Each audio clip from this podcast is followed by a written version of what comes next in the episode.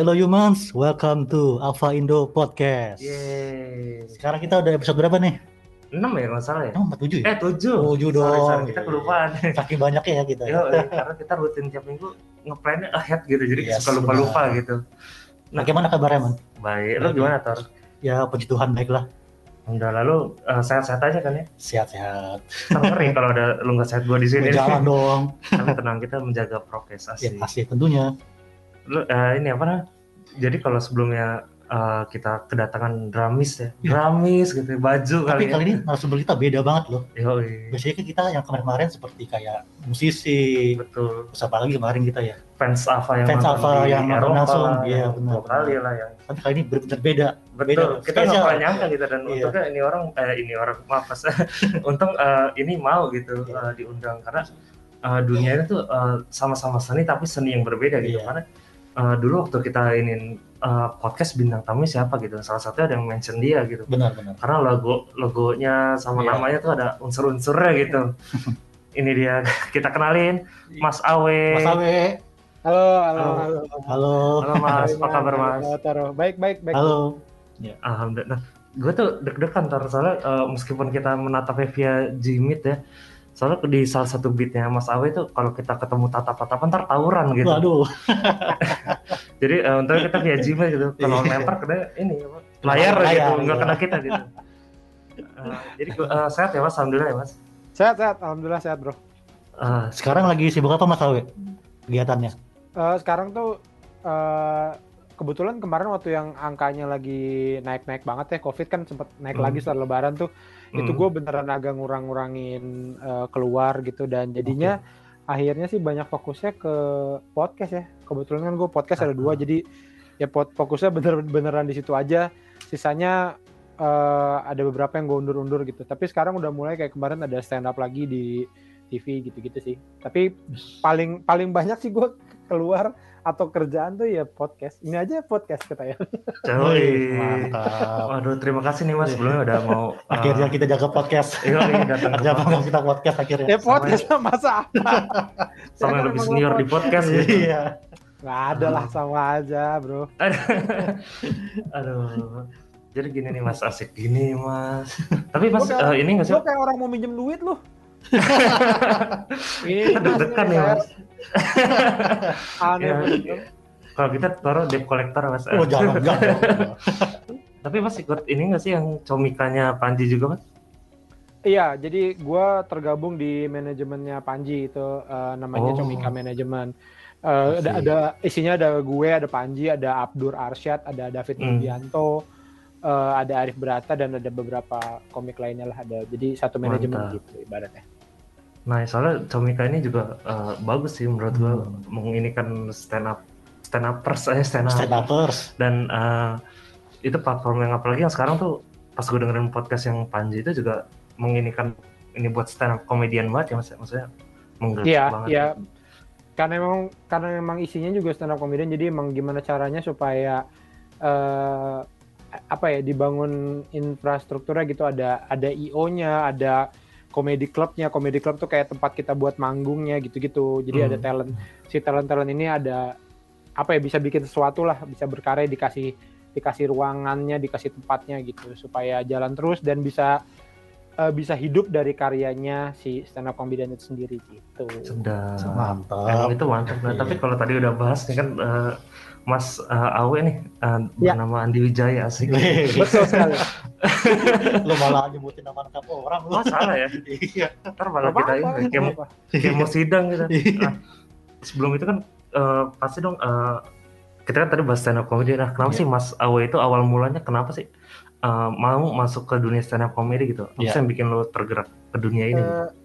Kalau stand up sebenarnya awalnya sih dari komedi ya. Gue juga sadar-sadarnya justru sekarang setelah gue ikutan stand up gitu, setelah ada di stand up bahwa gue ternyata sejak kecil tuh suka banget sama komedi gitu. Gue banyak nonton film-film komedi Indonesia terutama itu gue banyak nontonin gitu. Terus gue selalu tertarik dengan acara-acara komedi gitu, jadi beneran yang kayak suka banget gitu sampai akhirnya tuh pas SMA awal tuh kayak wah seru kali ya bikin grup lawak gitu, karena dulu kan belum ada stand up ya, jadi kayak grup lawak. Iya, nah, cuman yang Yang masalahnya adalah bikin grup lawak itu nyari temennya susah banget, karena misalkan satu tongkrongan nih kayak di sekolah, lucu nih anak, lucu-lucu, tapi kayak ayo kita jadi bikin grup lawak, enggak malu gitu-gitu. Jadi susahnya gitu, akhirnya emang nggak kesampaian, nggak yang nggak kejadian lah gitu. Sampai akhirnya gue udah lulus sekolah terus gue kerja, ada si stand up comedy ini, wah ini sendirian nih gitu,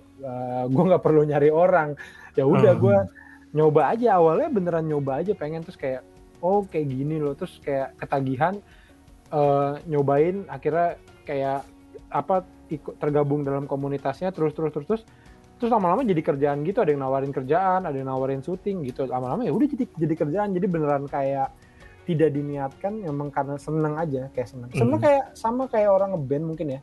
Kayak mungkin lo ngeband gitu, kayak yang lo suka aja main musik apa segala macam, tapi tahu-tahu lo ditawarin manggung lo di kafe gue gitu, manggung dari kafe ini, akhirnya jadi gitu. Sebenarnya sama kayak gitu.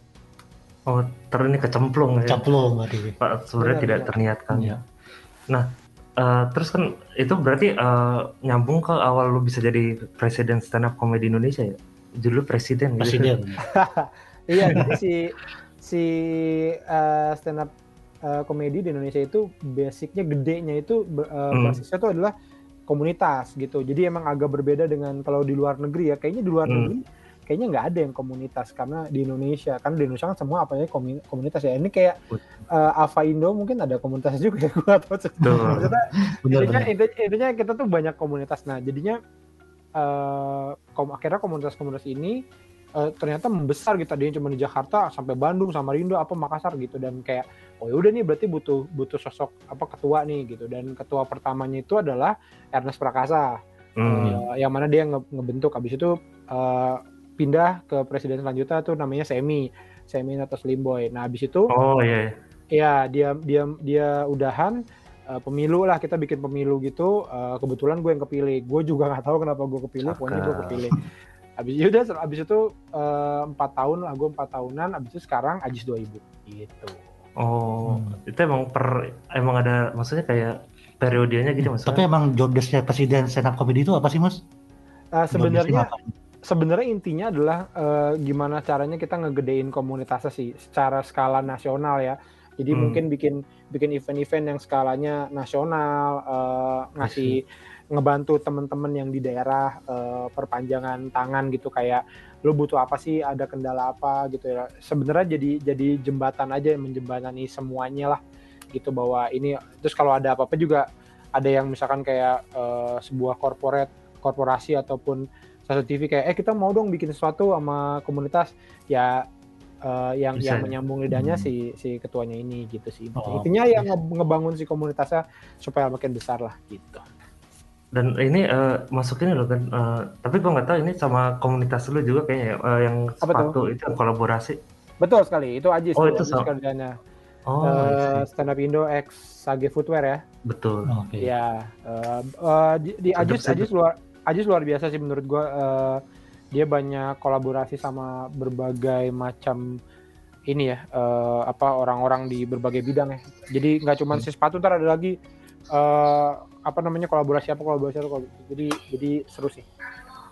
Mantul, keren sih. Tapi itu periodenya tuh ada jangka periode ya Mas ya? Misalnya 4 tahun gitu ya? 4 tahun gitu. Jadi kalau dulu tuh 2 tahun. Jadi 2 tahun tuh satu periode. Jadi gue tuh 2 periode. Cuman gue nggak tahu nih Ajis. Katanya si Ajis mau merubah ya. Katanya dia mau lebih lama apa katanya. Gue nggak tahu juga. Sama pasal bagus ya. Ntar kalau itu kan susah makanya. Kalau kita yang jangan itu politik, jangan. Kita di-ban gitu. Terbalak kemana-mana nanti. Kan tukang bakso sini. Kita belum nonton apa udah samperin tukang bakso. Nah, tapi kalau jadi stand up comedy kan kalau nggak salah ada inian ya, maksudnya teknik-teknik yang harus dipelajari gitu iya. Mas. Mungkin teknik dasarnya gimana? Tapi gitu. Itu lo langsung mempelajari atau lo pas kecebur dulu gitu, pas ikut kompetisi itu baru tahu gitu ada kayak gini. Jadi buat gua stand up itu adalah ilmu praktek ya, buat gua gitu. Jadi kalau misalkan ditanya gua belajar apa teknik-teknik apa enggak, belajar. Tapi gua yang enggak yang kayak beneran ngafalin apa segala macam, itu by experience aja. Jadi kayak ya gua naik panggung langsung. Mungkin sama lah kayak sama kayak lu belajar main musik ya, atau lu belajar main bola deh gitu. Maksudnya orang kayaknya semua orang di dunia ini pertama kali main bola ya langsung ke lapangan, bener nggak? Dia tahu peraturannya, oke, gue nendang nggak boleh pakai tangan, tujuannya ngegolin gitu. Tapi ya lu nyemplung langsung gitu, nggak ada yang kayaknya nggak ada orang yang mau main bola tuh baca dulu tuh apa tendangan ya tendangan pisang adalah tendangan yang pisang. Kayaknya nggak ada, maksudnya gitu. Tapi jadi akhirnya memang karena lu latihan itu lu terbiasa. Begitu pula dengan musik, kalau gua rasa dengan alat-alat ya lu bisa belajar partiturnya, lu bisa belajar teknik-tekniknya, tapi in the end of the day ya lu mesti belajar kan, kayak typing tuh gini, ini apa, slapping tuh gini, tapi kan ya kalau lu nggak nyoba ya nggak bisa kan. Justru malah kadang-kadang lu main-main lu nemu sendiri terus, oh itu namanya typing misalkan gitu ya kan, kadang-kadang malah terbalik gitu. Jadi kayak lo tahu caranya dulu. Jadi intinya sih gitu sih kalau gue itu ya beneran nyoba karena emang seneng aja begitu di atas panggung tuh happy gitu. Pasti sih selain menghibur orang, menghibur diri sendiri juga. Tapi pengen nanya nih Mas, apakah ya, karakter itu karakter dan ciri khas itu perlu gitu buat seorang stand up? Gue rasa nggak cuma stand up ya, kayaknya semuanya. Hampir semua bidang penting ya karakter, apalagi kayak untuk menguatkan lu dibandingkan yang lain gitu. Nggak usah kita ngomongin kayak apa yang gimana. Misal taruhlah kita jejerin gitaris gitu. Kita juga berasa kayak yang kayak memang karakternya kuat dan karakternya nggak terlalu kuat. Kita berasa bedanya mungkin dari orang kenal dia atau enggak. Mungkin misalnya gini, gitaris jago banyak ya, tapi kayak yang dia main lu kayak, oh ini sih ini nih gitu, itu kan nggak banyak ya orang kenal suaranya gitu. Iya benar. Eros gitu, lu dia main gitar tuh lu ini Eros nih gitu, lu tahu gitu suaranya dan oh iya jadi itu menurut gua karakter tuh di situ sih pentingnya, supaya orang lebih ngeciri lu, lebih tahu lu tuh siapa, jadi kuat karakternya gitu. Dan itu agak menurut gua agak berbeda dengan skill ya, agak berbeda dengan jago nggak jago. Kadang-kadang tuh kayak sebenarnya yang lebih jago banyak gitu, tapi dia berkarakter banget gitu. Jadi gitu sih. Cakep, sedap keren. Nah kalau ya, ini gua kayak Indra Lesmana jawaban gua ya. Asik, nggak apa-apa Mas, bagus. Daripada nggak jadi. Jangan deh. Sama orang lagi. Kita di-ban. Kepancing. Lu mau bercandanya takut banget lu. Iya Mas, kan sekarang. Ya salah lagi. Nggak jadi. Terus apa sih? Aduh, kalau kita nggak tahu ya. Ini Mas, apa sih pengalaman terbaik lu sebagai stand up comedian? Pengalaman terbaiknya adalah menurut gua tampil di tempat-tempat atau mendatangi tempat-tempat yang kayaknya gue tadinya nggak bakal bisa ke situ kalau nggak gara-gara stand up gitu ya. Ya di luar negeri, atau bahkan tempat-tempat yang kayak tiba-tiba gue diundang untuk jadi pembicara. Jadi gue lulus kuliah, gue lulus SMA tuh nggak kuliah. Jadi gue langsung kerja, gue jadi buruh pabrik 7 atau 8 tahun. Jadi gue nggak ngerasain kuliah. Nah, terus tiba-tiba gue sekarang kayak gini suka diundang jadi pembicara, nanti di UI, ntar di Unpad, jadi tuh kayak lucu aja gitu. Anjing, gue tuh nggak kuliah gitu. Terus ini anak-anak UI ini dengerin gue ngomong. Kayak lucu juga ya gitu. Mereka tuh dengerin gue ngomong, ngundang gue sebagai pembicara gitu. Jadi itu menurut gue ya kalau nggak karena stand up ya nggak bisa gitu. Ya selain kayak jalan-jalannya ya tampil di luar negeri, tampil di luar kota gitu, yang tempat-tempat yang belum pernah gue datangin sama sekali gitu, yang dan nggak mungkin gue datengin kalau gue nggak gara-gara stand up. Itu sih paling ini, dan punya kenalan banyak. Itu juga salah satu ini, ngebuka link kemana-mana. Iya, ya buka koneksi sangat, lah sangat banget. Nah, kemudian kan selain lo sebagai stand up komika sekali, maksudnya komika stand up. Ini stand up mania. Ini rasain apa lah, hati-hati loh. Iya sih, ntar kita di base gitu. Ah nggak hati-hati nih orang katanya. Nah mas sebagai kan sekarang gitu mas, kita salah di cancel. Iya, aduh. Di-cancel. Nah, kan kesalahan itu natural. Asik. Ya. Nah mas, lo kan selain stand up comedian juga sebelum podcaster yang tadi dia bilang kan juga main film. Biasa kan film kan mas? Gitu, ada ya. Yang kita notice ada yang Comic 8 sama Cek Toko Sebelah The Series kan. Cek Toko Sebelah. Nah itu ini kan sama ada kesulitan nggak sih pas lo main beradaptasi gitu? Iya mungkin lo dari stand up terus ke berakting gitu. Kesulitan pasti ya, itu maksudnya itu kan area yang baru ya, pasti ada kikuknya, ada bedanya lah gitu, kayak lo acting atau itu kan kalau lo syuting kan di belakang lo itu banyak orang kan, ada kameramen, ada 4, ada tukang lampu, ada apalah, jadi pada semua ngeliatin lo gitu kayak ya sebenarnya feel-nya mungkin stand up kan juga gitu, iya benar sih, tapi kayak ada beberapa saat lah lo butuh untuk beradaptasi, akhirnya sampai lu bisa luwes banget gitu kayak oh ya udah gue main gitu. Cuman untuk itu tadi untungnya kebantu sama gue stand up juga di atas panggung ngeliatin orang, jadi kayaknya lebih cepat beradaptasi. Tapi dengan catatan bahwa tetap aja yang gue tampilkan di film atau di series itu biasanya apa ya, actingnya tuh nggak susah-susah, karakternya tuh nggak susah-susah. Ya gue sebenarnya jadi diri gue sendiri lah, jadi gue gue jadi karyawan, iya gue jadi karyawan toko gitu ya, gue dengan kebekasian gue gitu. Tapi kalau gue disuruh kayak Reza Rahadian, kayak Dion Yoko, gue disuruh ini jadi di sini kamu sedih karena istri kamu gini, wah itu pasti PR banget sih gue kayak gue harus nangis terus kayak marah gimana, kemana anak, wah itu nggak bisa, itu kayaknya butuh ini lagi. Karena selama ini kalau lo perhatiin juga ya karakter gue begitu aja, makanya kalau misalkan ditanya gue bisa acting nggak, gue sih bilang gue nggak bisa acting ya, tapi ya udah emang jadi diri sendiri aja. Akhirnya karena karakternya itu istilahnya karakter mungkin bisa dibilang gampang lah, jadi akhirnya lancar gitu. Tapi kalau untuk beracting kayak siapa, kayak Joker gitu, wah enggak lah gitu. Kita ngelihat aja buset gimana ini. Tapi ini nggak sih mas, maksudnya lu kan ngapalinnya kan itu beda urusan lagi ya, iya. Ngapalin dulu terus baca teks dulu apa mas, iya skrip. Nah itu lu ngapalin gimana gitu, maksudnya proses dalam rekaman kan tuh, lu stand-up band. Sebenarnya itu tadi, karena menurut gue itu masih kebantu juga sama si stand up kan. Stand up juga kami sebagai stand up kami menghafal skrip kami kan, kami menghafal jokes kami.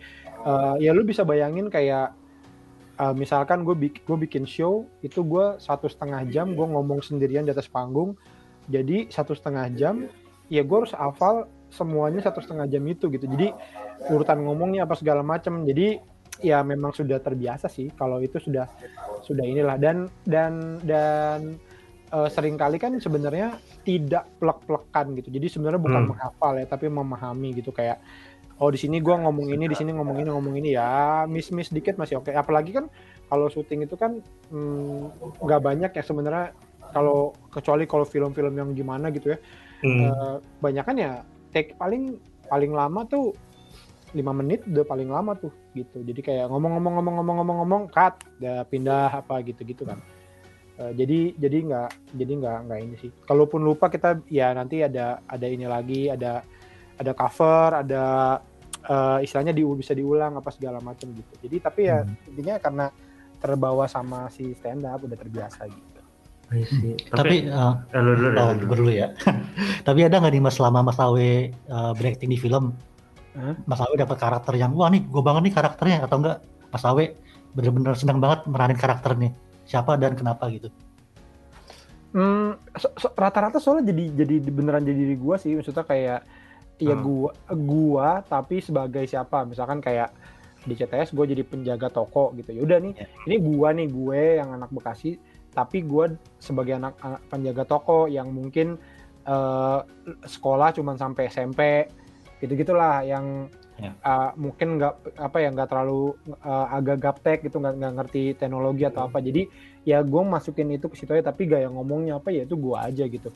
Kalau sebenarnya kalau seneng sih ada film judulnya Mau Jadi Apa, Itu filmnya Soleh Solihun, yang main ada gue, ada Aziz, ada Boris Bokir, ada Ricky Watemena, itu tentang anak kuliahan gitulah. Nah itu yang gue seneng adalah karena ya gue cukup menantang situ sebenarnya, karena gue bercandanya nggak banyak tuh. Jadi gue ada gue banyak adegan seriusnya, gue ada berantem sama Soleh, gue ada apa itu nahan ketawanya susah banget sih berantem sama Soleh.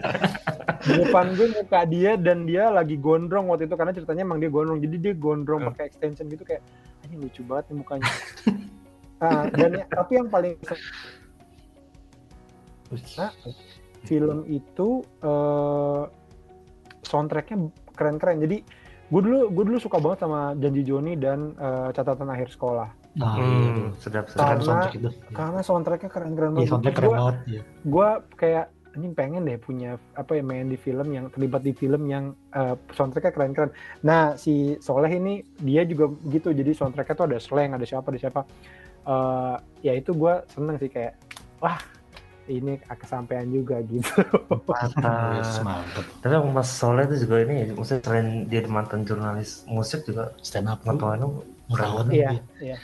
Itu film seru sih, itu tentang cerita dia waktu dia kuliah di Unpad. Jadi tapi emang orang nggak banyak yang nggak tahu ya itu judulnya mau jadi apa, kayak 90-an gitu ininya settingnya, apalagi kalau yang lu anak Bandung, apalagi lu anak Unpad gitu, wah itu sih ini banget sih masuk relate ya. Nggak hanya Dilan berarti. Iya. sekarang belum Bandung nggak apa-apa Dilan ya. Jangan lu diserang. Oh iya, sorry fans Dilan. Nah setelah pemain stand up nih, terus lu pemain film, lu juga podcaster gitu. Ya. Nah, boleh cerita nggak soal dari ini dulu deh, satu dulu yang Berizik gitu. Berizik apa atau ada dua. Atau seminggu duluan sih. Berizik duluan. Oh, Berizik duluan. Wih, iya. Padahal gue bener lah. Bener Berizik duluan. Jadi gue tuh memang gini, gue ngerasa gue stand up kan banyak kan di TV. Jadi orang mungkin banyak kenal ya dari situ sebenarnya, dari TV awalnya. Nah terus yang gue rasa gue harus maintain adalah kalau orang udah suka sama gue, gue seneng ya sama gue nih gitu, gue suka nontonin dia. Nah abis itu mereka kan butuh tempat untuk nyari gue gitu. Jadi kadang-kadang kalau kita nggak kasih tempat itu, ya lama-lama kan mereka kayak mungkin lupa atau apa gitu loh. Jadi kayak lu kalau mau nyari gue di mana sih? Nah gue tuh cukup beberapa tahun tuh cukup struggle nyari gue bikin apa ya gitu, karena gue agak bingung mau bikin YouTube, kayak orang udah bikin YouTube banyak banget. Gue mesti ngapain, gue mau bikin apa, terus gue sempet ngevlog, gue kayaknya nyaman sih ngevlog gitu, apalagi ngeliat Eric Skamti gitu-gitu kan, kayaknya gue pengen deh ngevlog, terus tapi ngeditnya PR banget gitu, karena gue pengennya juga tesnya dari gue, terus akhirnya ketahan sampai akhirnya ketemulah si podcast. Nah podcast sendiri awalnya juga belum kayak kayaknya seru nih, tapi belum kejadian, belum bikin gitu. Terus sampai gue sama Randika Jamil, gue ngerasa gue suka banget sama musik, gue beneran suka, segitu sukanya sama musik. Walaupun gak semua jenis gue tahu ya, gak semua aliran gue tahu, gue pengen aja gitu kayak orang tahu kalau gue suka gitu, karena toh gue juga emang seneng ngomonginnya. Jadi gue ngajak si Randika Jamil, kita bikin yuk di YouTube gitu, kepikiran waktu itu masih di YouTube, tentang ngomongin musik tapi bercanda, karena kita emang dua-duanya komedian, jadi beneran bercanda gitu, yang kayak mungkin gini kayak Bara Suara, Iga Mas Ardi tuh tiap manggung pakai batik gitu.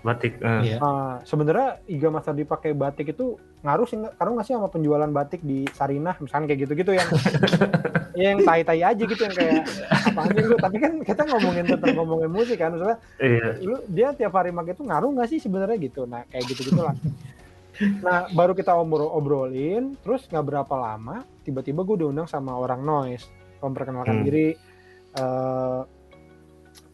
Yang mana tuh gara-gara nongkrong sama Mas Erik juga sebenarnya. Jadi gue ketemu, terus ya kita ada platform baru namanya Noise, kita mau bikin podcast gini-gini, dan pengennya Bang Awe ini jadi podcaster pertama kita nih yang beneran kita produce gitu. Terus bikin apa? Mungkin apa? Terserah Bang Awe, ada ide nggak? Ya gue kepikiran yang itu. Gue bilang gue ada ide gini. Tadinya sih buat YouTube. Gue bilang gitu. Terus kayak dia Nah, terus gimana? Terus gue pikir-pikir, kayaknya kalau gue bikin sendiri nggak jadi deh gitu. Kayaknya kalau gue nungguin gue nih, kayaknya dua-duanya sama-sama malas, kayaknya nggak bakal jadi-jadi. Akhirnya yaudah, gue bikin, akhirnya jadi bikin itu, dan yaudah jadi kejadian beneran gitu, ngomongin musik tapi ya bercanda aja, isinya bercanda, emang tolol-tololan, beneran tolol-tololan gitu. Maksud gue, ya gue juga banyak, ada beberapa ngundang musisi gitu ya, kita sebelum nge-tag juga yang ngomong sama mereka gitu kayak, maaf ya kalau pertanyaan tolol-tolol nih gitu, karena kita beneran nggak tahu gitu. Jadi kita tuh memang memposisikan diri bahwa kita nih blow on, kita nggak tahu musik, tapi so-soan ngomongin musik, jadinya mungkin ada pertanyaan-pertanyaan yang beneran pertanyaan orang awam aja gitu, kayak waktu pernah bintang temennya The Massive, terus mereka abis manggung, abis rekaman di apa namanya studionya Beatles? Abbey Road. Road gitu. Terus kita yang pertanyaan-pertanyaan kita yang mungkin nggak secara teknis gitu, yang kayak, lu ada ngelihat hantu-hantu rockstar nggak? Kayak, iya, karena gitu, apa ada nggak tiba-tiba ada suara gitu misalkan gitu, ada suara Democrat siapa gitu, misalkan kayak gitu-gitulah. Atau lu ngelihat John Lennon di situ. Ini ya gitu, pertanyaan-pertanyaan goblok aja gitu. Udah, akhirnya itu jalan. Terus gue kepikiran gue pengen punya satu lagi yang mana isinya adalah gue bisa ngomongin apa aja yang pengen gue omongin. Karena emang itu beneran ada di otak gue, kayak misalnya gue abis nonton sesuatu, kayak kemarin deh gue abis nonton Olimpiade gitu. Ini Olimpiade kemarin gue hampir tiap hari nonton. Terus jadi banyak di pikiran gue kayak, gila ya atlet-atlet ini, kayak mereka tuh sampai segitunya, kayak begitu mereka menang tuh mereka nangis banget, apa kayak perjuangannya berat gitu-gitu kan. Nah itu tuh ada di otak gue, dan gue pengen cerita gitu. Jadi gue akhirnya bikin podcast yang gue bisa cerita apa aja, walaupun memang ujung-ujungnya pasti komedi gitu. Nah terus gue ngerasa tadinya gue mau sendiri, terus kayaknya gue bingung deh sendiri. Gue akhirnya ngajak temen gue gitu, temen SD gue. Ya udah akhirnya jadi tuh si podcast Minggu, makanya namanya Seminggu karena gue ngomongin seminggu ke belakang gue ada apa. Jadi itu bisa apa aja, bisa beneran apa aja. Gue bisa ngomongin Angels and Earth juga gitu, kayak gue seneng banget deh si apa Tom posting foto-foto dia waktu di Blink gitu-gitu, kayak itu juga bisa gitu. Apapun pokoknya yang seminggu ke belakang gue alamin gitu, akhirnya gitu. Tapi emang ini podcastnya mood booster lah kalau dengerin tuh podcast Minggu itu, terutama gokil saya emang nih, karena itu masuk ini juga, masuk ke networknya apa tadi gue sebelum podcast mas ya, anjay. Nah mas, tapi dari tiga itu lu lebih nyaman jadi apa sih mas? Iya, pasti masih stand up comedian lakornya. Kayaknya itu pekerjaan yang nggak mungkin gue tinggal sampai kapanpun, karena happy banget ya. Ya mungkin perasaannya kayak lu anak band ngehibur orang gitu ya, kayak main di depan orang tuh feels-nya seneng banget. Iya, makanya kalau orang ada yang bilang kayak, wah hebat ya stand up comedian nih, menghibur orang, bikin orang ketawa gitu. Yang orang nggak tahu adalah kalau seorang stand up comedian manggung dan penontonnya ketawa, semua ketawa, orang yang paling happy di situ adalah dia. Jadi bukan penontonnya ketawa, tapi justru orang yang paling happy di situ adalah si stand up comedian sendiri gitu. Itu jadi berbalik sebenarnya, kami yang happy gitu. Benar sih, pasti karena ini ya Pak, karena kepuasan gitu. Oh, kepuasan. Jokes gue. Energinya balik ke kita. Iya benar, energi. Sampai kalau suaranya mana gitu. Kayak kalau misalkan konser kan saling bertukar energi sama penonton gitu. Betul. Iya. Bukan energi yang lain. Nge-charge gitu kan, bukan. Itu beda ya. Itu energi yang lain. Waduh, listrik setrum. Tapi ini nggak sih mas, dari kalau kan stand up comedian nih, ada nggak sih jokesnya Tom DeLonge gitu yang bikin lo pengen belajar atau apa gitu soal stand up? Enggak sih ya, gue beneran dengerin musiknya. Gue nontonin video-video dia konser gitu kan, terus dia ngobrol sama Mark berdua-duaan kan, ya kebanyakan dick jokes gitu-gitu kan, yang betul. Tiba-tiba ya gue ngewein ibu lu kan gini-gini gitu-gitu. Cuma gue ngerasa itu beneran apa ya, kalau tidak ada konteksnya emang agak susah. Jadi dan itu kan jokesnya jokes bule ya, jadi kalau ada sedikit perbedaan antara jokes bule sama jokes kita gitu. Jadi kadang-kadang kalau lu nonton mungkin lu nggak, bukan hanya gue nggak ngerti bahasanya, bukan karena itu, tapi memang jenis jokesnya berbeda aja gitu. Jadi apalagi apalagi di Indonesia itu kan kita berpuluh-puluh tahun selama ini nontonnya adalah grup lawak gitu. Jadi stand up comedy tuh walaupun udah 10 tahun tapi masih tetap baru lah buat kita. Jadi ya gitu. Gue sih nggak pernah yang terlalu ngakak gimana ya dengerin si Mark sama si Thomas Anda ya. Contoh kayak, wah anjing lucu banget, gak pernah gitu. Ini orang tai banget sih, paling gitu. Paling yang segitu aja. Tapi setuju sih. Kalau soalnya gue sering baca komik juga yang bahasa Inggris ya, slice of life, komedi gitu. Cuman kadang ada beberapa yang terms di mereka tuh gak masuk di gue gitu. Saya jokesnya kan berbeda juga gitu. Iya. Runutannya juga berbeda. Cara penulisannya juga berbeda. Pokoknya beda aja, memang beda aja. Jadi ada beberapa yang akhirnya tetap masuk, tapi nggak serta merta masuk ke kita. Kayak ini deh, kayak apa, knock knock jokes, tau nggak? Knock knock who's there gitu. Oh, pernah tahu, sempat ramai di TikTok mas ya? Iya, itu kan banyak banget di sana ya. Kayak ngetok pintu gitu kan, tapi ya kalau kita dengerin mungkin kadang-kadang kita nggak gitu, ini nggak ya, mungkin nggak relate, nggak masuk aja ininya gitu sih, gitulah ya. Itu balik ke ini masing-masing sih. Betul. Nah ini di salah satu materi stand up lo nih, lo pernah bilang lo pengen jadi anak band nih. Waktu itu gue nonton di salah satu TV lah pokoknya sih. Lo beneran maksudnya pengen main band karena Tom juga? Iya pasti sih, karena gue itu mulai kenal musik ya dari SD lah, karena abang gue punya kakak 3 orang, 2 orang cewek 1 orang cowok, dan mereka dengerin musik banget. Jadi ya gue distelin, gue denger lah itu di rumah gitu. Abang gue dengerin grunge gitu, dengerin Cobain apa segala macam. Iya, kakak gue yang cewek New Kids on the Block gitu-gitulah, terus nyetel radio juga tiap hari. Jadi kayak ke bawah lah.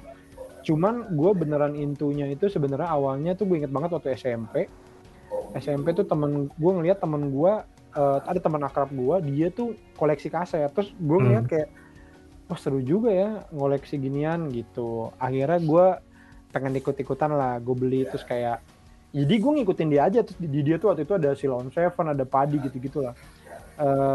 Gue ingat Sila tuh masih album 1 tuh. Terus kayak akhirnya gue beli juga tuh, gue beli album 1 apa segala macem. Tapi ya udah dengerin, tapi nggak yang anjing nih apa nih, nggak gitu. Sampai suatu saat gue sering nyetel radio. Jadi si Oldest Moting tuh waktu itu lagi high rotation ya, lagi sering diputar sama radio. Yeah. Terus gue jadi ke ini, itu nempel di kuping gue lagunya gitu. Sampai gue nonton MTV Awards, jadi MTV Music Awards, closingnya Blink-182, bawain Oldest Moting. Oh ya tahu gitu. Yang di situ ada orang-orang KT diangkat-angkat, lo tau nggak, di atas. Oh ya tahu ya. Iya tuh. Terus gue inget banget tuh malam nonton TV di kamar, terus kayak, oh ini yang nyanyiin, oh Blink-182 gitu. Udah, terus gue kayak enak ya lagunya gitu. Abis itu gue lupa berapa lama setelah itu, kayaknya nggak terlalu lama juga, gue ada jalan ke Distara, gue lupa Distara mana. Jadi lo tau Distara nggak? Distara toko musik, toko sering beli kan? Dulu sering beli kaset mas itu. Iya sekarang udah nggak ada. Antara Budiman tapi sekarang juga malah lagi. Astaga. Jadi Distara itu dulu ada toko CD, dan dia ada ini kan, ada kayak lu bisa nge-review, bisa denger duluan. Iya dengerin. Bukan review, bisa preview. Iya. Jadi kayak mereka ada satu kotak-kotak gitu yang ditempelin CD yang lagi dipromoin sama mereka. Di situ ada headphone, kita bisa ambil, kita bisa setel. Gitu. Iya benar. Nah gue inget banget waktu itu Limp Bizkit lagi naik juga dengan albumnya si Chocolate Starfish and Hot Dog Flavored Water apalah itu ya. Iya lagunya My Generation, Rollin gitu-gitu. Yeah. Setelah album Nuki. Nah, gue nyari album itu. Gue ke Distara, "Mbak ada Limp Bizkit enggak?" gitu. Terus dia ngasih ini, dan ternyata album Nuki, album yang lamanya, bukan album baru, yang baru belum ada. belum ada. Terus gue ragu beli apa enggak Nuki, habis itu sambil gue ini sambil muter-muter di salah satu yang preview CD itu ada Blink on Enema Strikes Back, album live mereka. Oh yang live, iya. Album konser mereka. Oh iya benar. Dan terus gue, oh ini Blink, gue dengerin. Yang gue cari sebenarnya small thing karena gue tahunya itu doang kan. Cuman dari pertama kali gue dengerin,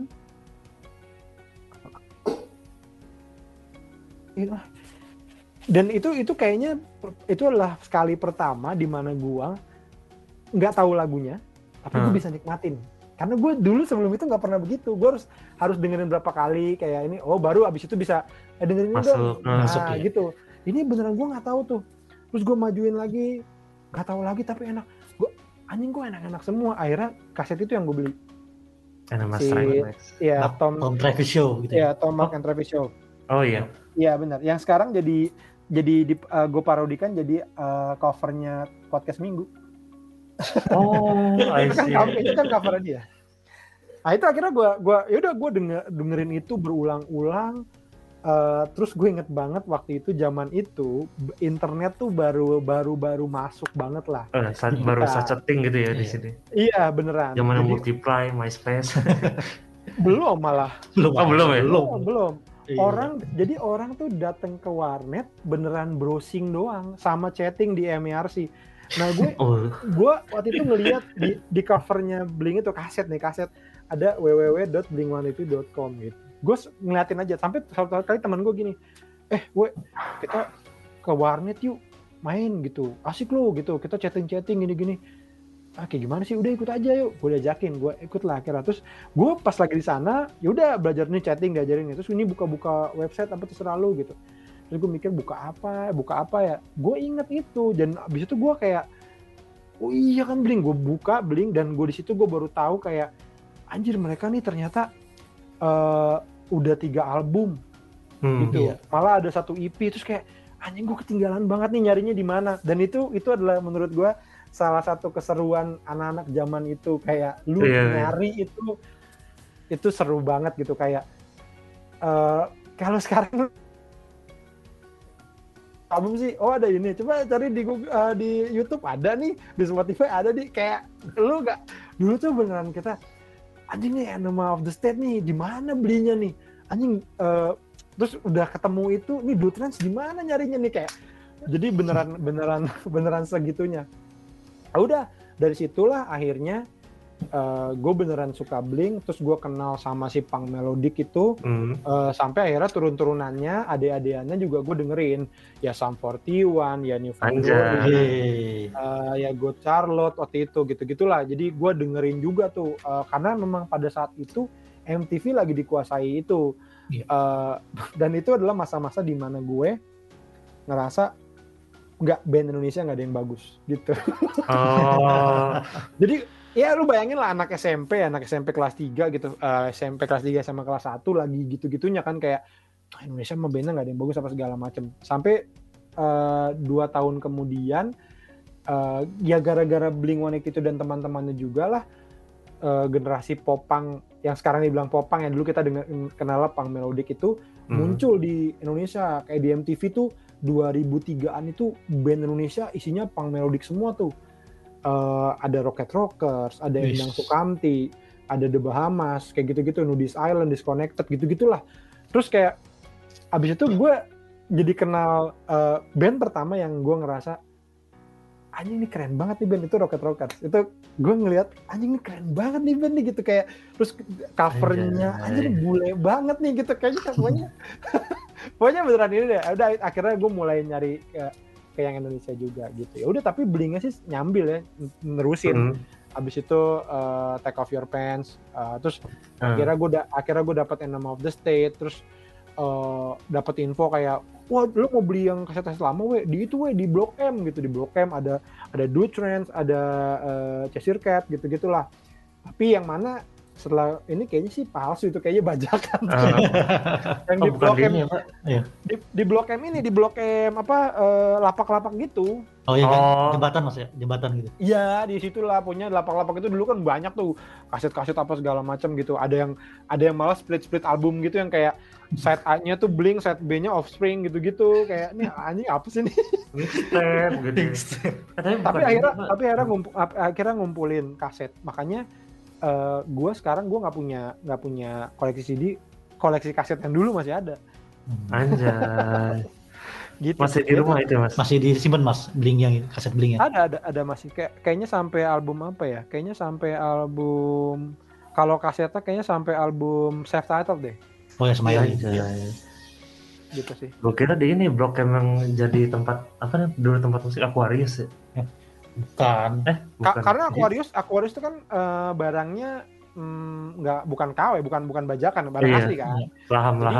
Jadi dia bukan hanya mahal, tapi ya memang kadang-kadang nggak ada aja. Kan dia mesti karena itu kaset lama, lo bayangin pada saat itu ya susah aja, kayak gimana ya, beneran susah aja, kita beneran nyari. Bahkan kalau gua ngobrol sama yang lebih tua lagi, dulu tuh mereka yang kayak mesti nitip ke temennya yang di luar negeri. Oh, iya, makanya ada inian dulu tuh kayak ya lu kalau anak band mah biasanya pasti orang kaya lah gitu. Karena ya dari mana lu dapat referensi kalau bukan kayak ada bokap lu tugas ke luar negeri, om lu kerja di luar negeri gitu-gitu. Lu punya apa kaset-kaset itu, punya CD-CD itu dari mana gitu. Enggak ada di sini gitu sih. Anjay. Itulah awalnya. Jadi emang beneran suka Blink. Nah, ya balik lagi ke pertanyaan tadi. Ya itu akhirnya membuat gua jadi pengen punya band gitu, pengen punya band, tapi ya emang nggak bisa main jadinya. Emang lu megang apa bang dulu bang? Iya, nggak bisa gua. Jadi gini, gua ternyata gua juga baru sadar belakangan bahwa ternyata gua cukup nerd ya orangnya. Gua dari kecil tuh main game, Nintendo, Sega, PS1, PS2 gitu-gitu gua runut tuh. Lucunya adalah gue bahkan sampai warnet gitu, sampai Dota 1 gitu gue untung lagi di warnet. Iya, gue lagi di warnet-warnetnya banget. Nah makanya terus abis gue kayaknya mulai gue kerja tuh, warnet tempat gue main kesambar petir. terus tutup, anak-anaknya nyebar. Sebagian dari mereka bikin PC sendiri di rumah, ngerakit sendiri, akhirnya main di rumah masing-masing. Nah itu gue mulai jadi nggak main. Akhirnya sampai sekarang gue jadi beneran nggak main lagi. Makanya gue ngeliat kayak sekarang e-sport gede banget ya, kayak anjing dulu gue main nih, kalau gue masih main gue kayaknya jadi atlet e-sport ya. Gue jadi stand up comedian gitu. Iya maksud gue kayak anjing gue keduluan nih, salah nih, kecepetan gitu. Nah akhirnya dulu abang gue kan nge-band banget. Terus dia waktu gue kayak SMP, sini belajar main gitar gitu, tapi gue nggak pernah yang serius gitu, yang cuman ya gitu-gitu doang aja. Nggak, akhirnya emang nggak bisa. Nah SMA itu pas lagi suka-sukanya itu temen gue punya band, terus gue suka datang aja, emang suka diajak lah, karena emang gue suka ngelucu kan jadinya, kayak dari dulu tuh ayo diajak-ajak mulu lah gitu. Terus gue ntar kalau misalkan kayak mereka lagi istirahat atau kayak ini yuk main bling ya. Kalau udah mainin bling ya gue yang nyanyi gitu. Dan akhirnya sampai sempet sekali tuh waktu penerimaan apa, gue kelas 3 nih, terus ada anak-anak baru kan kayak mos gitu kan, masa orientasi siswa. Hari terakhirnya tuh ngeband gitu, terus bawain bling, bawain all small thing. Terus udah gue nyanyi aja. Minta nyanyi apa di sini ya? Kayak bisa main alat suaranya. Tapi pengen nanya nih mas, ini agak out of question tadi lah. Yeah. Kan Blink era tahun 2004 sempat bubar gitu kan. Yeah. Terus kalau mereka bilang Tom bikin band Angels and Airwaves, gimana tuh mas? Betul. Iya, perasaan mas ketika transisi Tom dari band melodic punk ke musik ke apa gitu. Nah kalau ya buat gue sih pasti sedih waktu itu, kayak aja deh kenapa mereka vakum gitu kan. Ya gue inget banget gue dengerin itu kan, mereka ngeluarin album The Best-nya kan. Terus gue dengerin Not Now tuh, itu satu lagu yang menurut gue kayak anjing kok sedih ya nih lagu ya gitu. Kayak dengerinnya tuh kayak nuansanya sedih aja karena mereka apalagi video klipnya. Iya. Iya. Terus mereka ke split jadi dua, Mark keluar dengan Plus 44, Tom dengan Angels and Airwave. Sejujurnya gue lebih ke Angels and Airwave gitu. Wede, yes. Sedap. Iya. Walaupun gue tuh dulu waktu Blink itu gue sangat suka banget sama Mark. Gue suka banget sama Mark. Gue tuh ngeliat kayak dia tuh kalau di panggung kayaknya asik banget gitu. Main bass jalan tertar, lompat-lompat. Kayaknya badannya enteng gitu. Yo, terus dulu rambut gue. Kayak ngapain dosa gitu. Dulu rambut gue tuh gue gituin nih, pikir tipis terus gini nih. Gini. Spikey. Iya, spikey gitu kayak si Mark.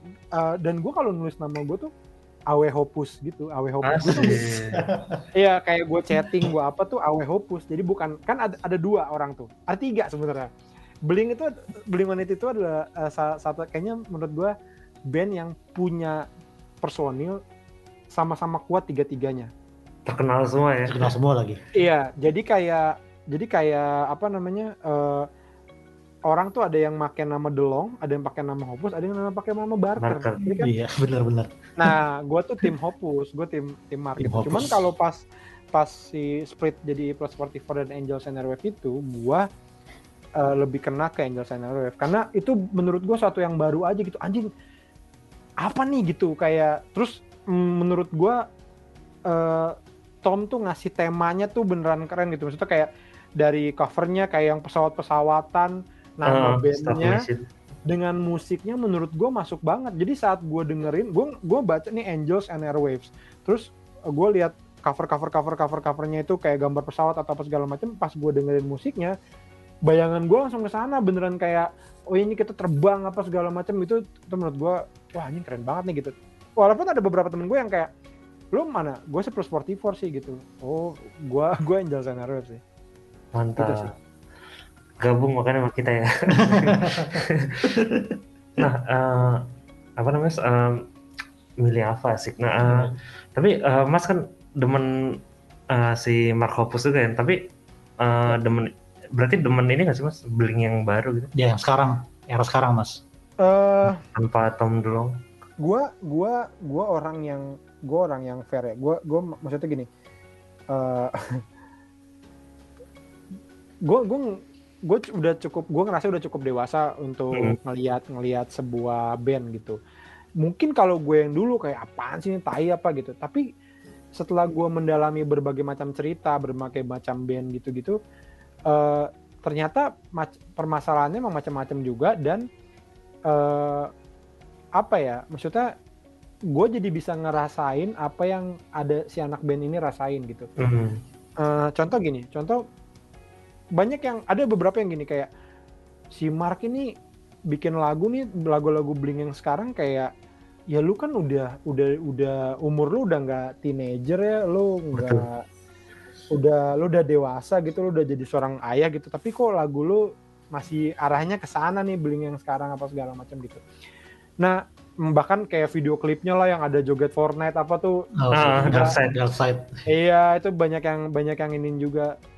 Tapi memang ada dua jenis nih, kayak lo mau ngikutin yang sekarang atau lo mau stay, dan dua-duanya menurut gue akan diomongin.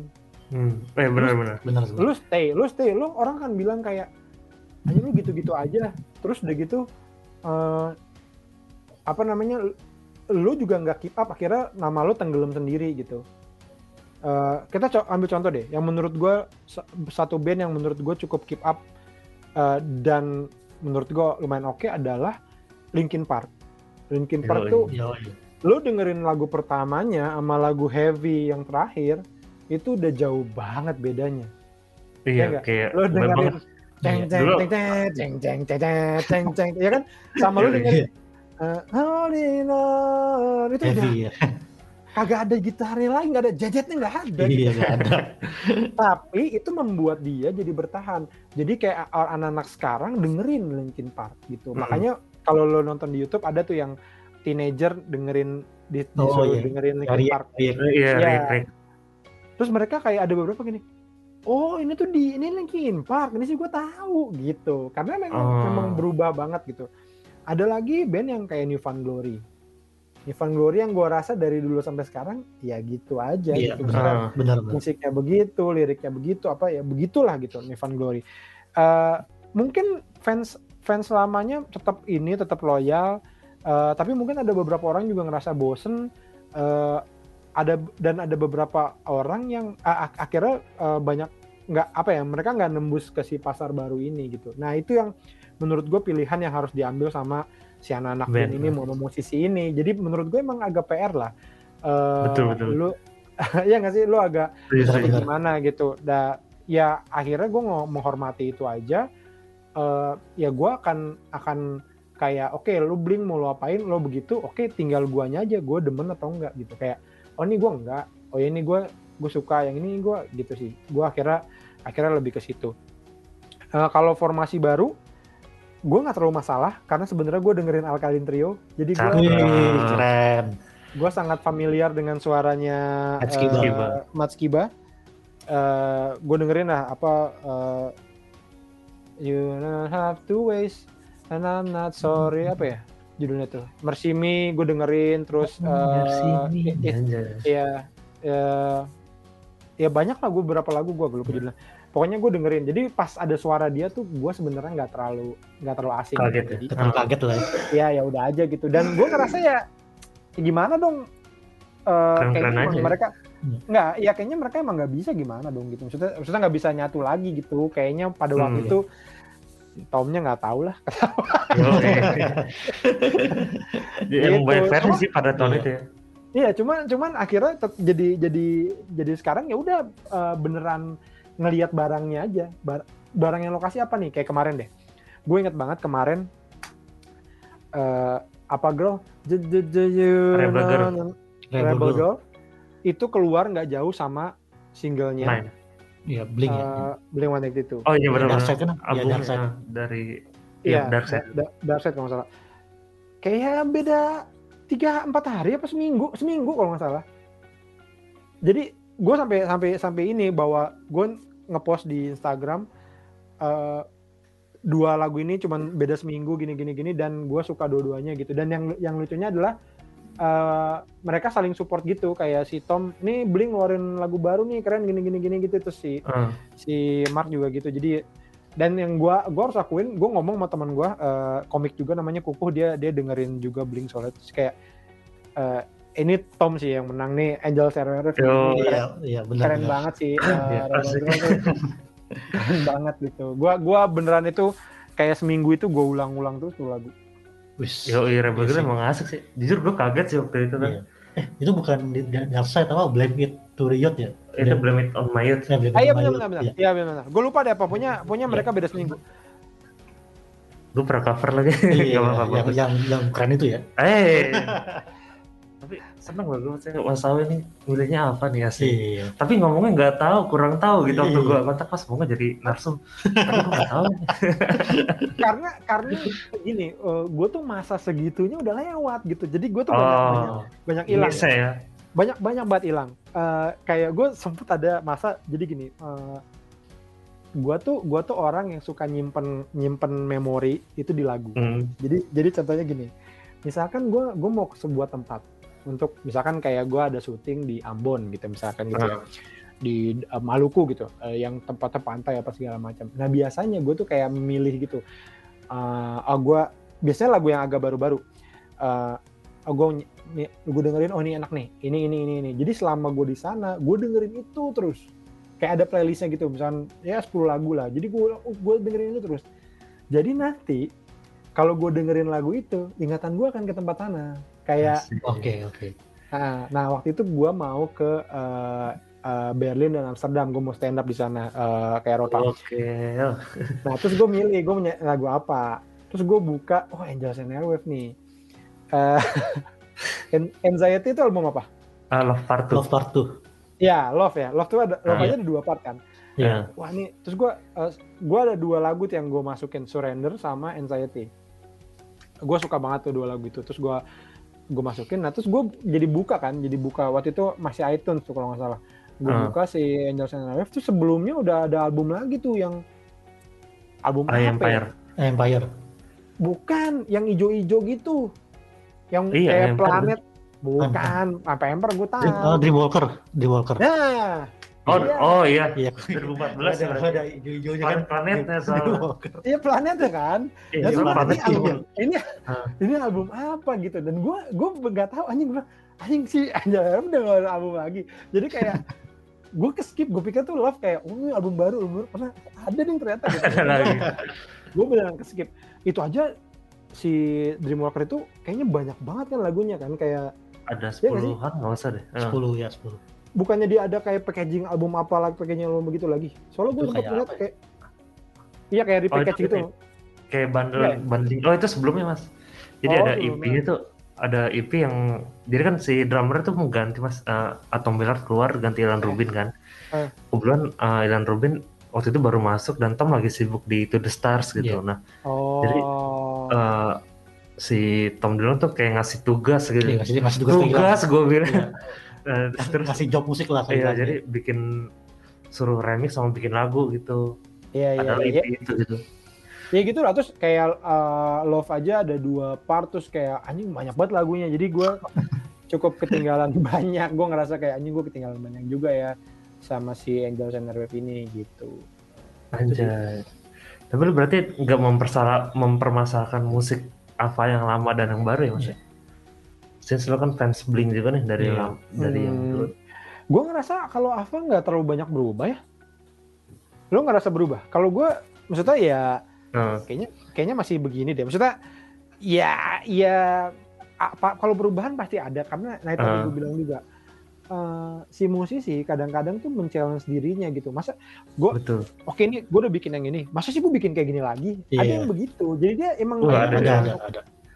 Karena pada akhirnya pekarya itu tujuan utamanya itu adalah memuaskan dirinya sendiri dulu. Iya benar. Menurut gue pekarya menurut gue sih pekarya yang ideal itu adalah jadi memuaskan dirinya dulu. Jadi kalau misalkan dia gue pengen bikin yang kayak gini terus gue anjing gue puas banget nih tapi ternyata di luar orang nggak terima ya itu soal lain menurut gue. Yang penting tuh balik lagi.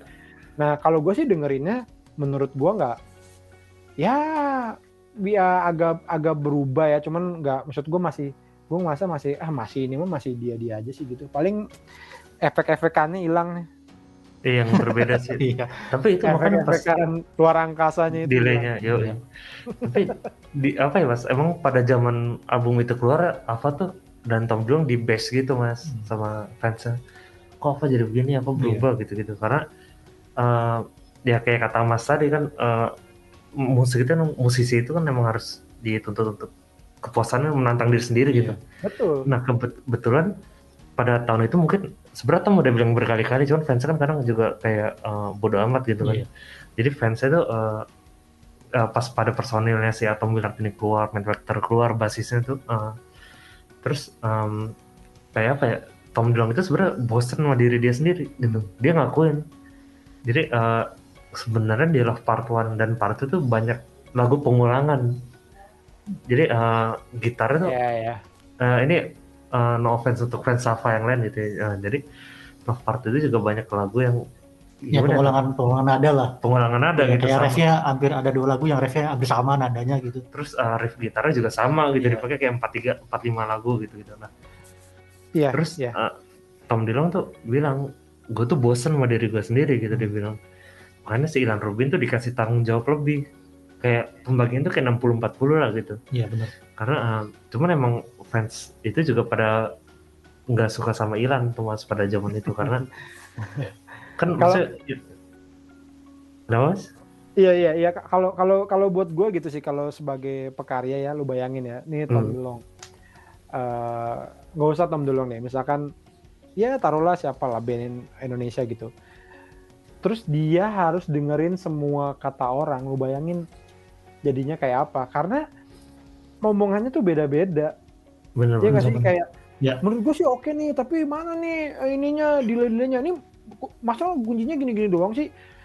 Gak bisa men. Akhirnya lo harus sadar bahwa itu adalah ya yang keluar dari musisi lo itu. Dan lu boleh kecewa. Menurut gue lo gak apa-apa kecewa, tapi lu nggak bisa nuntut sih menurut gue nggak bisa kayak jangan gitu dong nggak bisa men udah kayak kalau lo mau fair ya misalkan lo nggak suka ya lo bisa bilang gue album yang ini agak kurang masuk nih gitu agak kurang suka sama gue Karena lu bayangin deh, misalkan dia suka banget sama, anjing gue suka banget ya sama karya gue yang ini gitu. Terus lu ngomong kayak, lu kok bikin lagu kayak gini sih gue, lu bayangin deh jadi dia yang kayak, anjing lu tahu apa sih, gue udah ngeband lama kali ini, gue pengen iya ini juga ya. Kayak iya juga ya, bener-bener kayak lu memuaskan fans dan gini loh, lu bikin fans anjing keren banget dengan lu bikin musisi lain anjing keren banget, itu aja udah beda. Iya benar-benar. Ya kan, bikin sesuatu yang kayak akan sangat bisa, nggak semuanya bisa tapi cukup sulit lah kalau lu bisa kayak musisi lain juga anjing keren lu apa segala macam gitu. Ya kita ya makanya ada kata pop itu kan ya karena emang ada sesuatu yang populer ada yang enggak gitu. Kita harus ngakuin gitu bahwa kayak Dream Theater segitu rumitnya, segitu ininya orang musisi-musisi respect, tapi kalau ngomongin popularnya ya kita bisa maksudnya mungkin dia di titik yang mana dibandingkan band-band sekelasnya dia gitu loh, maksudnya gitu loh. Iya nggak sih? Jadi pada akhirnya ya memang harus memilih yang mana pilihannya itu menurut gue idealnya adalah yang si musisi itu pengen lakukan bener-bener gitu. Menurut gua asal dia puas ya udah, balik lagi akhirnya ya kita kurang masuknya yang ini gitu-gitu sih. Iya. Benar-benar sih. Dan itu gua rasanya selain apa di Coldplay sih. Coldplay ya. Jadi waktu itu kalau nggak salah album Everyday Life sebelumnya kan album apa itu? Yang Sosiloto ya, apa bukan? Bukan.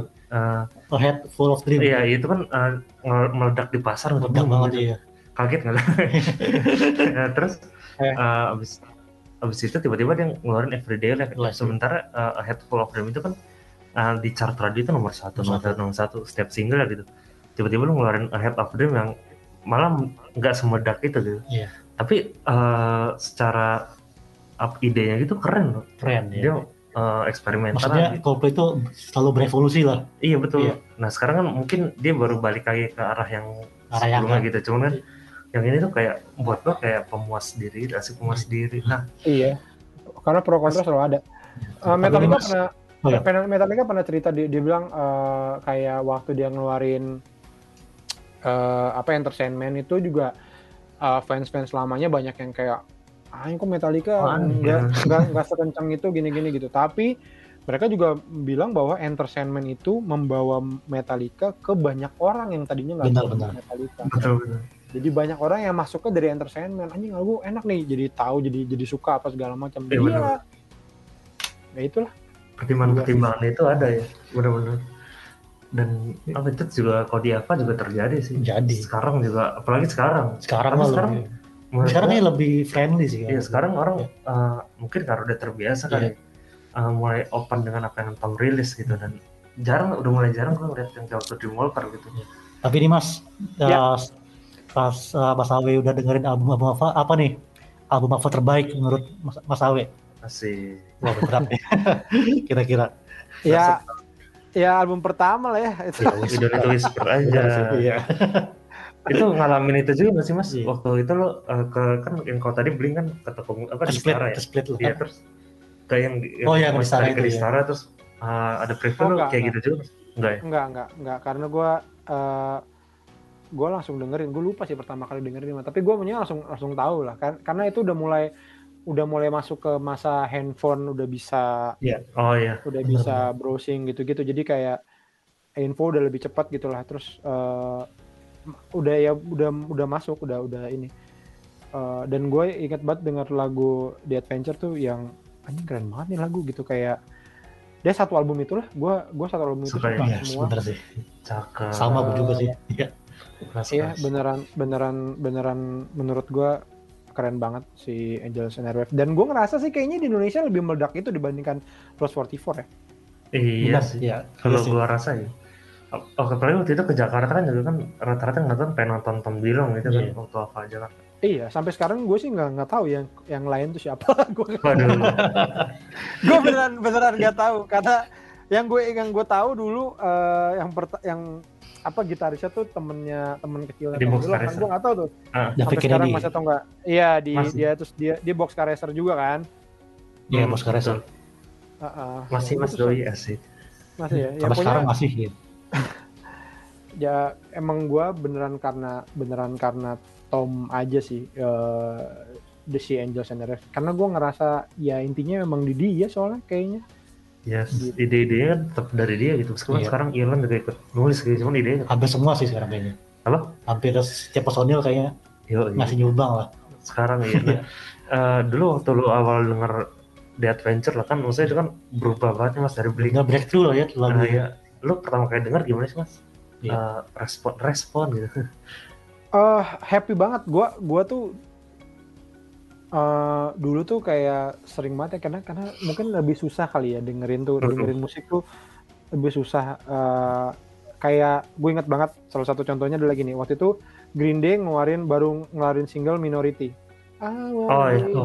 Ya 2002-2003an ya. Iya, gue nggak tahu mesti dengerin di mana. Gue dengerin denger itu di radio. Jadi gue pagi-pagi itu gue selalu nyiapin kaset kosong untuk gue siapin. Jadi begitu di radio muncul langsung gue rekam supaya gue bisa berulang-ulang. Iya, gue inget temen gue juga ada yang pernah ngasih, cewek temen SMA gue gini, weh lu tau nggak lagu, dia nyanyi gini lagu Blink, I can't forget gue bilang itu yang mana, lagu siapa tuh, lagu Blink, nggak ada lagu Blink begitu.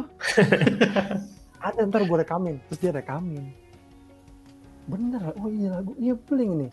Ternyata itu album Take Off kan ada di kalau di luar negeri itu kan ada album jaket, ada album pesawat, ada album si Pants itu kan, dan tiap album itu punya 2 lagu tambahan yang berbeda-beda. Nah itu salah satu lagunya. Jadi memang karena susah itu, jadi pertama dengerin tuh happy banget. Gue dengerin happy, anjing lagu keren banget, dan gue segitu happynya dengerin lagu yang enak yang gue suka banget. Kalau misalkan apakah berubah banget, maksudnya dari Blink ya iya pasti, tapi sebenarnya sound gitarnya tuh tom terakhir di Blink tuh udah begitu, udah mulai begitu tuh dia. Gitar, bahkan waktu di Blink aja terakhir di Blink tuh gitarnya udah yang coklat yang Gibson.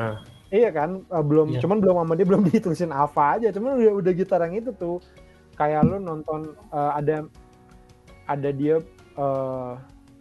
di acara Pepsi Smash kalau nggak salah tuh bawain bawain Miss You ya kan, dia delay gitarnya apa aja efeknya tuh udah mulai ke arah sana lah, jadi udah kerasa emang perubahannya kayak dia pengen ke situ gitu. Jadi itunya sih ada suasananya masih familiar tuh, dan happy aja sih, happy dengerinnya, happy banget lah. Tapi apa sih yang bikin lo happy dengerin itu?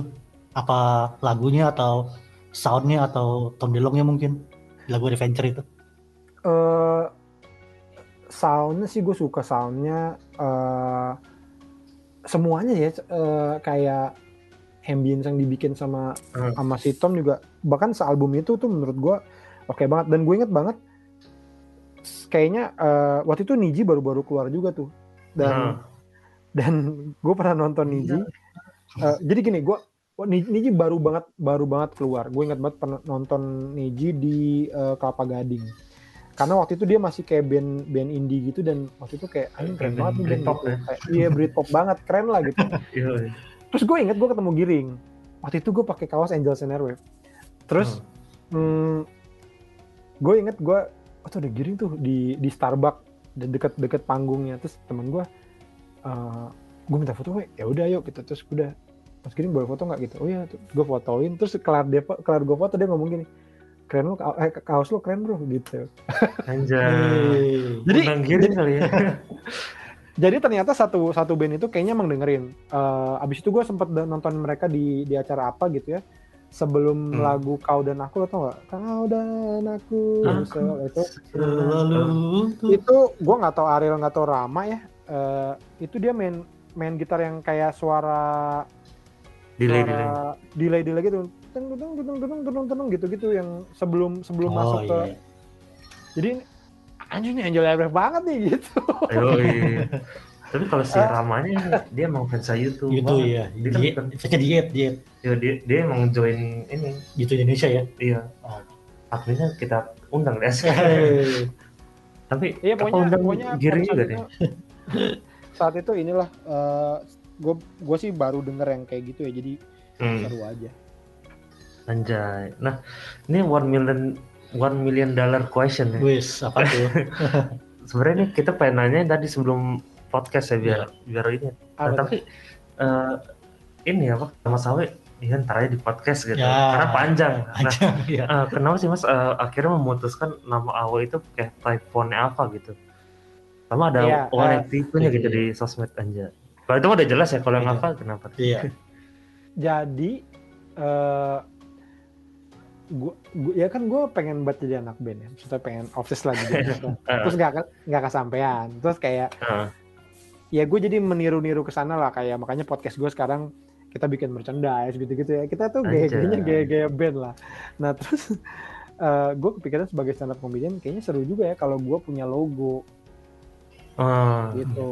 Terus gue mikir logo gue kayak apa ya gitu, dan karena terus gue ngelihat si Alpha gitu yang jalan sana tuh kayak ini kayaknya bisa di si posisi ininya tuh dibikin nama gue gitu, Awe gitu kayaknya bisa deh. Terus gue minta tolong teman gue yang si Koko tadi tuh, gue coba deh gini-gini, oh bisa nih Awe bisa, terus dia otak-otak gitu, oh yaudah. Dan gue akhirnya yaudahlah ini aja, karena satu gue juga ngefans, yang kedua memang karena gue komedian, konsepnya jadi parodi menurut gue sah-sah aja kayak ya gue mau parodikan aja gitu, maksudnya ya udah lucu-lucuan ini lu apa namanya dari apa dari Angel Sandler jadi ke gue, ya udah akhirnya kepake sampai sekarang gitu. Gue bahkan pernah manggung tuh, jadi kayak waktu itu namanya Jkomfest, Jakarta International Comedy Festival. Jadi kayak kita ada 2 hari isinya stand up comedian kayak Java Jazz, kayak Java Rockingland gitu-gitulah. Tapi ini stand up comedian semua. Nah terus ada papan jadwalnya gitu kan. Nah gue tuh tampil sendiri, gue tampil sejam sendiri. Nah yang lain tuh nama, misalkan jam 5 Panji, jam ini Soleh, jam ini. Nah pas yang gue tuh jam 20.00 gitu, itu gue pakai logo itu, gue bilang gue pakai logo aja boleh nggak? Udah boleh. Jadi gue logo sendiri. Enggak, jadi yang lain nama nih Panji Soleh itu tak logo aja udah logo gue gitu kayak keren. Oh anjay, bukan makanan ya? Sebenarnya lebih ke situ. Terus kayak sekarang kan logonya Ava agak berubah ya, cuma gitu doang kan. Terus kayak gue, wah kesempatan gue nih berarti nih. Yang lama jadi logo gue berarti ini udah gak kepake lagi dia. Anjay, apa keren masih soalnya apa ya, jadi unik sendiri gitu masih mas. Pas saya ngeliat komennya juga apa namanya, wih logonya apa nih anjay. Tapi ada gak sih mas netizen mungkin yang nanya kok mirip lambangnya Ava gitu? Kalau menurut gue kalau ada, tapi menurut gue kalau dia nanya artinya dia blow on aja gitu. Maksudnya, lu udah lihat nama gue Awe 182. Kalau, maksudnya, kayak orang sih kebanyakan kayak, bang lo suka Angel Sandler kayak, pasti pertanyaannya begitu kebanyakan. Tapi ada memang yang cuma orang emang beneran kayak ini, bang logo lo mirip ini bang gitu. Ya emang mirip orang gue niru gimana sih lo, masa lo nggak sadar itu gitu. Justru emang gue pelak-pelakan niru gimana dong gitu. Maksudnya. Pertanyaan kebanyakan sih adalah itu, memastikan doang. Lo suka juga bang, ini lagu apa segala macam. Oke. Anjay. Nah, kalau dulu kan emang waktu awal Ava ada kan, lo milih Ava nih ketimbang Blink. Apakah sekarang dengan formasi ketimbang yang Plus 44? Oh, sebut aja namanya ya. Nah, kalau sekarang apakah dengan Blink lo lebih suka mana? Ava dan Blink? Blink yang sekarang. Iya. Susah ya. Bukan, gue nggak bisa Blink yang sekarang sih. Maksudnya menurut gue Blink sih. Blink 182 itu ya Blink 182. Jadi kalau gue ngomong Blink 182 itu ya berarti dari lagu pertamanya dia gitu sampai sekarang. Jadi ya pada akhirnya sih ya gue kan tetap memilih Blink 182 itu ya, karena sejarahnya beda sih. Saat gue dengerin tuh gue SMP. Iya. Apa ya, masa-masa ceritanya tuh banyak gitu, terus kayak ya saat itu nontonin video klip mereka tuh kayak anjir keren banget kayak gini-gini. Terus apalagi yang Nama of the State tuh apa ya, video klipnya banyak yang tai-tai juga kan kayak. Ya all the small thing aja tuh kan parodi. Dari apa? Backstreet Boys. Dari banyak Backstreet Boys, Destiny's Child. Mereka memparodikan itu. Terus mereka punya apa namanya What's My Age Again yang mereka telanjang, ya kan? Iya, mereka lari telanjang. Terus tiba-tiba mereka bikin Man Overboard untuk album konser single. Terus mereka bikin video klip Man Overboard adalah memparodikan video klip mereka yang lain. Jadi ada video klip All the Small Thing di situ, ada video klipnya What's My Age Again di situ, ada video klipnya Adam Song di situ. Tapi semuanya orang kerdil, orang karte gitu. Jadi kayak itu aja udah anjing tai banget nih, dan selalu begitulah gitu. Si Blink tuh udah nempel banget gitu ke gue. Ya salah satu, jadi ya naik hajinya adalah tetap nonton Blink sih. I see. Naik hajinya itu sih tetap ya. Amin lah, kita doakan ya. Dimas bisa nonton Dimas ya. Oh, iya. Dan Angel and Rose kan udah juga jadinya. Oh udah nonton. Lu nonton Mas? Yang itu gue nonton. Yang di Jakarta ya? Iya, yang di Jakarta. Anjay. Nonton lah, gila, masa itu zaman itu kalau nggak nonton mah katro banget bro. Asik. Kita katro banget. Kita pulang ya, kita pulang. Lu masih kecil kali, lu berapa tuh? Gue masih SD bang. Gue bikin baju tuh khusus buat nonton itu. Terus anjir. Bikin kaos terus kayak kaos gue banyak yang ngeliatin gitu. Karena kaos hitam doang terus tulisannya I want my Blink-182 back gitu. Kayak balikin Blink gua gitu, terus kayak apa orang banyak yang frontal gitu ya. Tapi gitu. Gimana sih Mas pengalaman nonton Ava waktu di Jakarta? Yeah. Sejujurnya jadi tuh rame banget. Gua itu kan tenis indoor sebenarnya kan nggak terlalu gede-gede banget. Gue nggak terlalu jauh, nggak terlalu dekat, tapi nggak terlalu jauh juga gitu. Maksudnya di tengah-tengah lah. Nah gue inget tuh di samping gue orang tuh beneran sepadet itu, karena tuh itu ya lu bayangin tuh itu mah Blink aja lah, Blink maksudnya pendengar Blink aja semua pada nonton gitu, karena emang lagi ininya banget. Jadi tuh rame banget sampai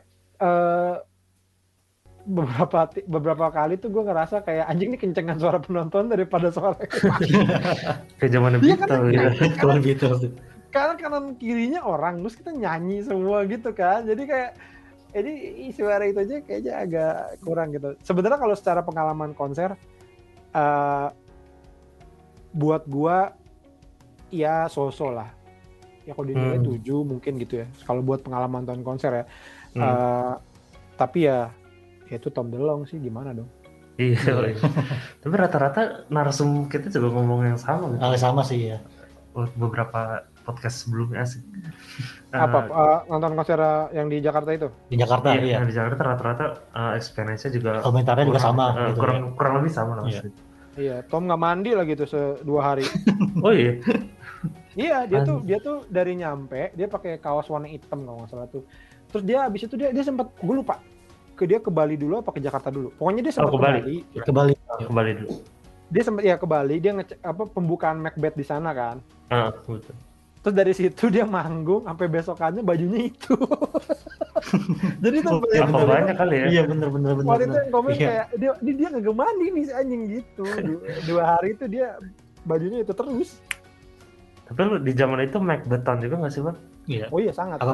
Oh iya. Sebelum pet, gue beruntung di dekat rumah ada toko namanya Buzzard, dia supplier Macbeth, jadi gue gampang banget, deket banget di Kemang Pratama dekat rumah, jadi kayak gue cukup sering beli. Cuman akhirnya gue nggak tahu kenapa juga ya, pokoknya ada titik di mana Macbeth kayak nggak nambah gitu, kayak itu aja, terus kayak anjing kok ini doang sih, kayak nggak nambah lagi apa segala macam.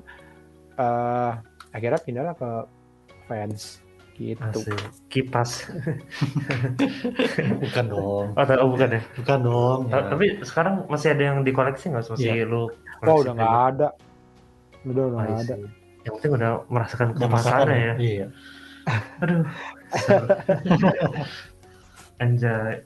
Nah, kalau tadi kan lebih suka bling ya. Iya. Karena itu masalah masa mudanya gitu. Emosional, masalah emosional. Betul.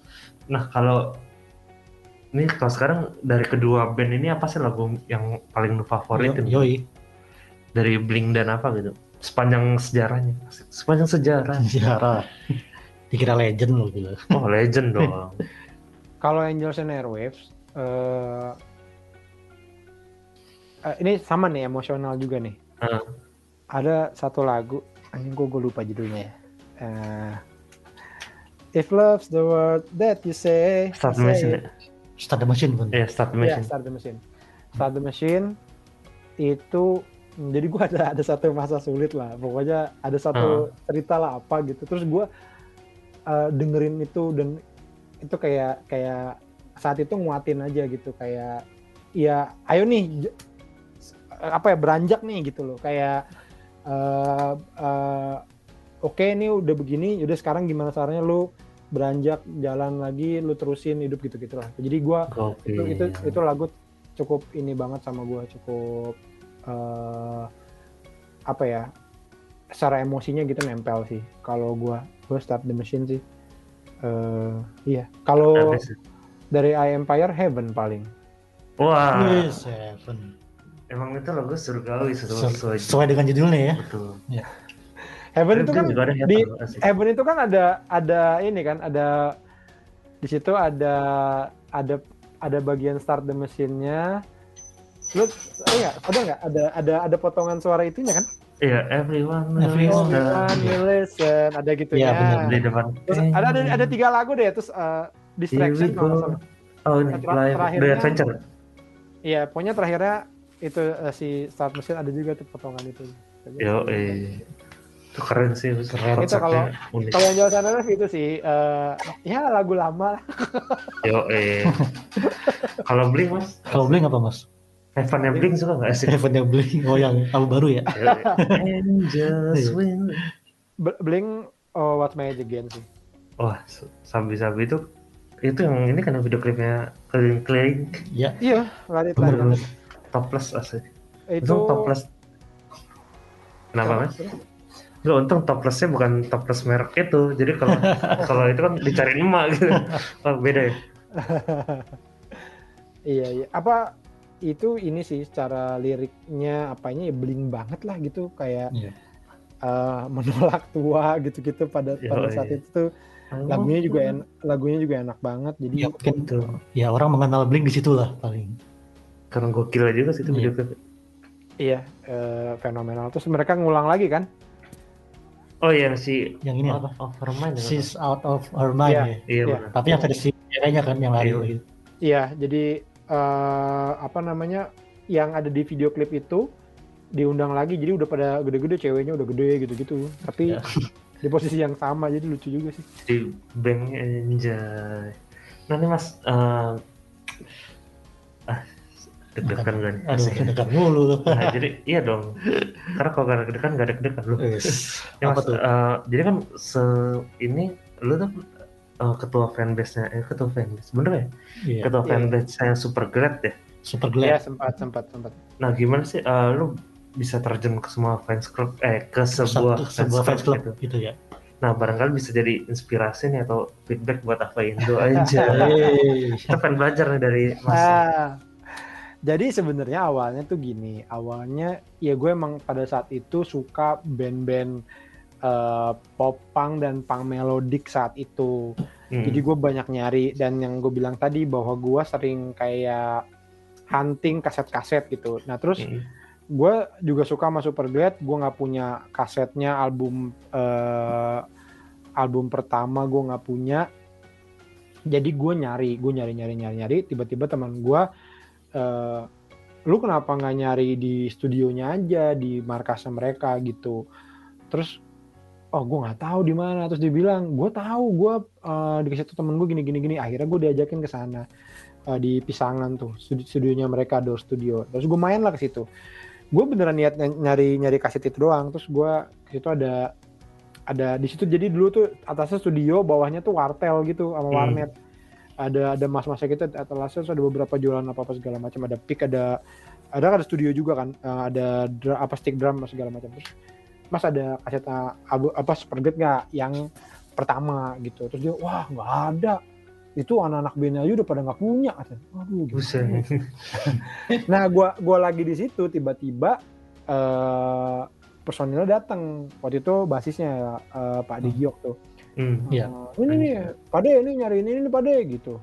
Wah udah nggak ada, nggak punya gue gini susah gitu udah. Terus abis itu datang lagi drummernya Akbar, lama datang lagi gitarisnya yang dulu Dadi. Terus yaudah terus mereka yang ya open banget lah, ngobrol-ngobrol apa segala macam. Terus si Dadi ngajak ngobrol di depan tuh kayak ada warung gitu, duduk ngobrol-ngobrol aja, ngobrolin apa segala macamnya. Terus udah gitu gue mau latihan nih ke atas gitu. Oh ya udah gitu. Lu mau nonton nggak?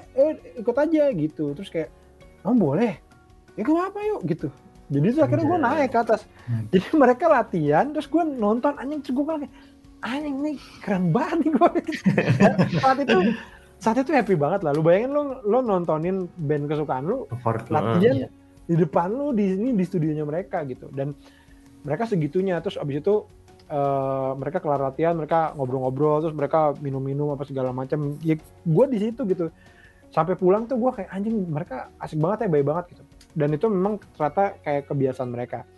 Abis itu jadi lumayan deket, kayak kalau iseng gue main ke situ ngobrol-ngobrol. Nah terus dulu mereka punya website, di situ ada forum, ada kolom forum.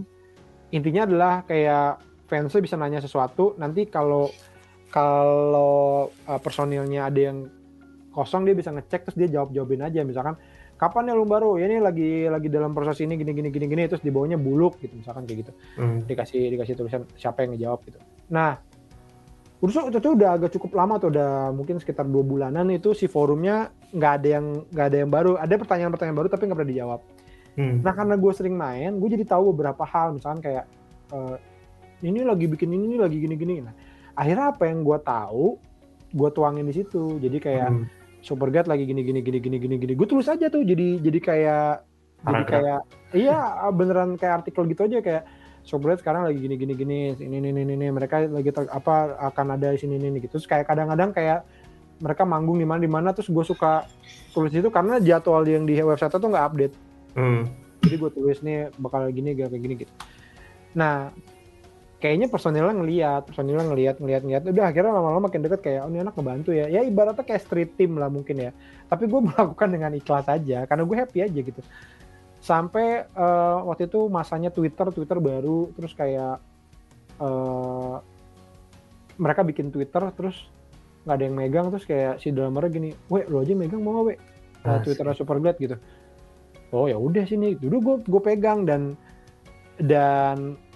nggak tahu ya, karena gue happy ya mungkin, jadi gue cukup aktif lah gitu, segala macam. Jadi ada interaksinya, ada apanya segala macam. Sampai waktu itu kayak berapa setahun 2 tahun kemudian itu lagi zamannya, lagi masanya tuh band-band Indonesia lagi punya fanbase semua tuh yang ada nama-namanya. Modern Darling di Upstairs, ada Neutralizer, Kancutlizer gitu-gitu kan. Terus pokoknya semua lah, Insurgent Army, pokoknya semuanya punya nama ini. Dan terus si Supergrid dan rata-rata tuh punya ketua, punya apa gitu. Nah, tiba-tiba aja tuh lagi manggung di mana gitu, si Buluk tiba-tiba ketemu gua, weh kita mau resmiin ini nih Supergrid Hero,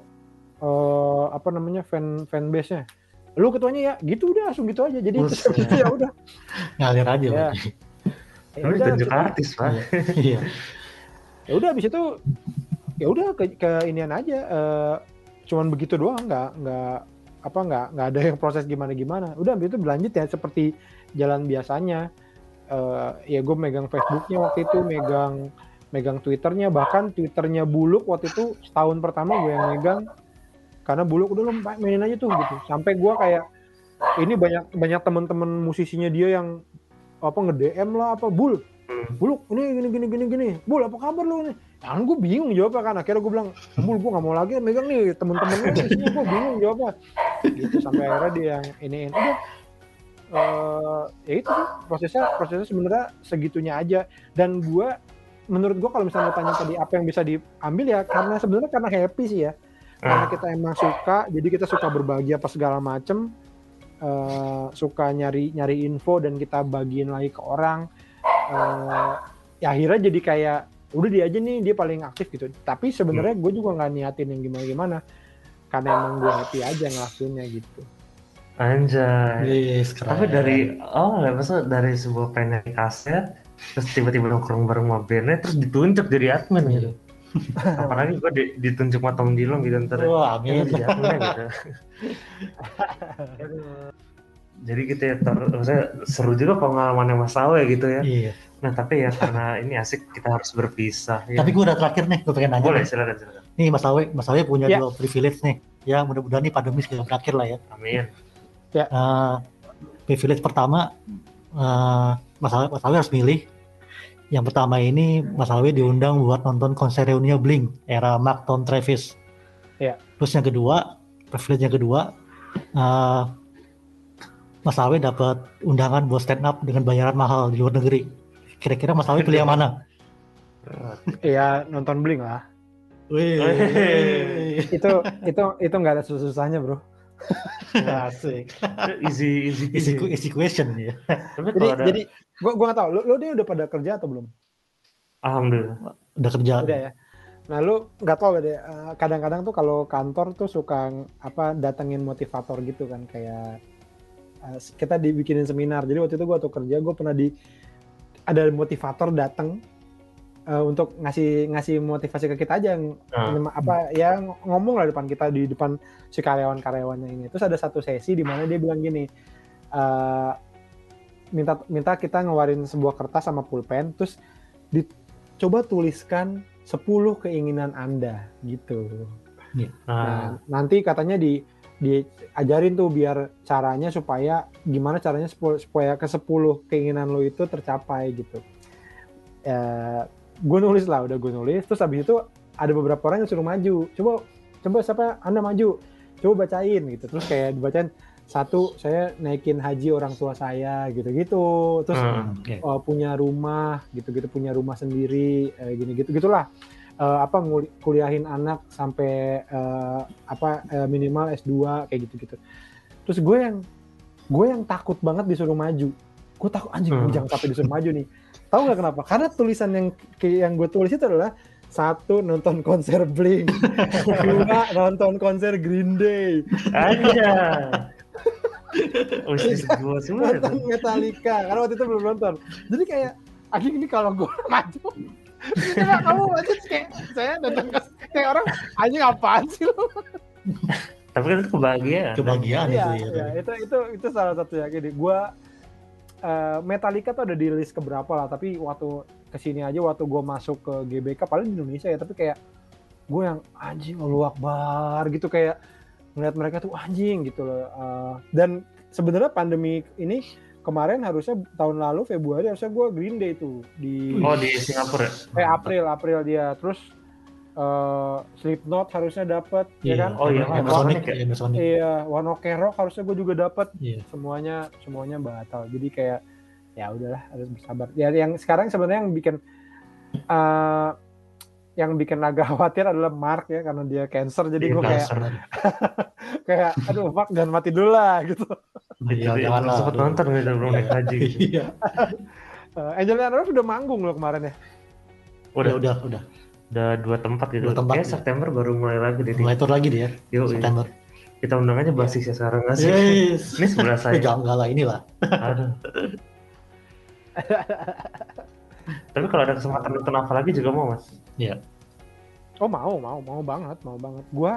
Gue emang suka banget nonton konser. Gue suka suasananya. Gue suka banget. Gue banyak di tahun Angels and Airwaves konser kesini itu kan yang manggil Java Musikindo kan, Java Musikindo tuh Om Adri Subono. Nah di tahun itu ya, itu berjejer konser bagus-bagus, dan kebetulan bandnya yang gue suka semua, dan itu banyak banget yang gue tonton tahun itu, banyak banget. Gue inget diawali dengan MCR tuh, gue inget banget tuh. MCR, Incubus, Sum 41, New Found Glory, Simple Plan, terus The Used, Panic at the Disco, terakhir itu Angel and Ref itu di tahun yang sama, gue kayak wah gila nih, happy banget. Jadi dan itu jadi inian gue, jadi kesukaan gue nonton konser tuh. Banyak lah gue, alhamdulillah banyak kalau konser yang nonton. Salah satu yang paling gue nyesel adalah Motion City Soundtrack. Tau nggak Motion City Soundtrack? Tau. Ya gue suka banget Motion City Soundtrack dan gue nggak bisa nonton karena dia konsernya di Bandung. Dan pas mereka konser gue DBD dirawat di rumah sakit. Terus gue kayak gini, aduh kayaknya band semereka kayaknya untuk datang lagi susah deh gitu. Karena mereka nanggung kan, terkenal banget enggak gitu. Yang kayak di sono juga indie gitu. Jadi kayak ini kayaknya enggak. Orang di sini aja mainnya di Bandung kok. Bukan di Jakarta. Gitu sih. Jadi pasti gua nonton, apalagi Angel Scenario pasti nonton lagi. Anjay. Yes, mantap. Ini pertanyaan terakhir ya, janji nih. Menurut lo konser online gimana sih yang sekarang terjadi virtual konser gitu? Menurut lo gimana mas itu? Ya. Tergantung ya. Kalau misalkan gini, kayak kemarin apa sih nama acara itu? Gue ribet banget nama acara itu, Lollapalooza apa sih? Lollapalooza. Iya itu ribet banget namanya tuh. Kalau itu dijual tiketnya untuk online, mungkin gue masih mau nonton. Karena mereka tampilnya live. Maksudnya gini, tampilnya ada penonton di situ. Jadi dapat energinya ke kita. Tapi kalau online-nya misalkan kayak yang banyak sekarang kayak mereka manggung aja, nggak ada penontonnya. Kita nonton di rumah. Gue sih ngerasa itu nggak masuk sih. Gue lebih mending nonton rekaman yang lama. Iya benar. Gitu. Nonton konser-konser lama ya. Dan itu cukup lumayan PR. Gue ngerasa di situ gue sebagai komedian lebih beruntung karena orang masih mau nonton komedian live karena dia tahu dia akan dapetin sesuatu yang berbeda. At least walaupun mungkin jokesnya hampir sama, tapi ntar ada yang sesuatu yang beda gitu. Jadi yang bisa bikin dia ketawa karena kita emang harus nyuginnya yang beda kan. Tapi kan kalau band kan ya lagunya itu lagi. Jadi kecuali mereka juga emang mau ngasih yang beda banget. Makanya kayak Dewa kan sekarang lagi konser mulu. Nanti sama Pamungkas, nanti sama Isyana gitu-gitu kan, kayak bikin yang kayak gitu-gitu. Cuman yang beratnya adalah ya lu nggak bisa main gitu aja, mesti ngasih apalah yang beda gitu. Tapi kalau kayak kemarin itu dijual gitu, gue mau beli karena energinya dapat. Gue bisa nyetel apa videonya di TV gitu. Terus soalnya gue gedein apa gue bikin suasana kayak nonton itu, gue dapet suasana nonton itu dapet gitu, terobati lah gitu. Kalau yang di studio enggak lah.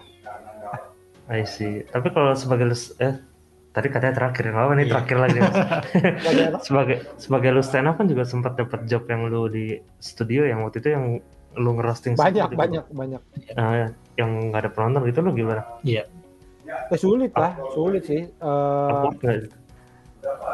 Sulit banget karena jadi menariknya gini, kalau komedian kayaknya lebih gampang dapat penontonnya secara online karena penontonnya ngerasa dia akan dapat sesuatu yang baru, tetap ini pasti jokesnya baru apa segala macam. Nah kalau di musik penontonnya yang gue rasa kayaknya nggak dapetin sesuatu yang seru gitu, ya kan?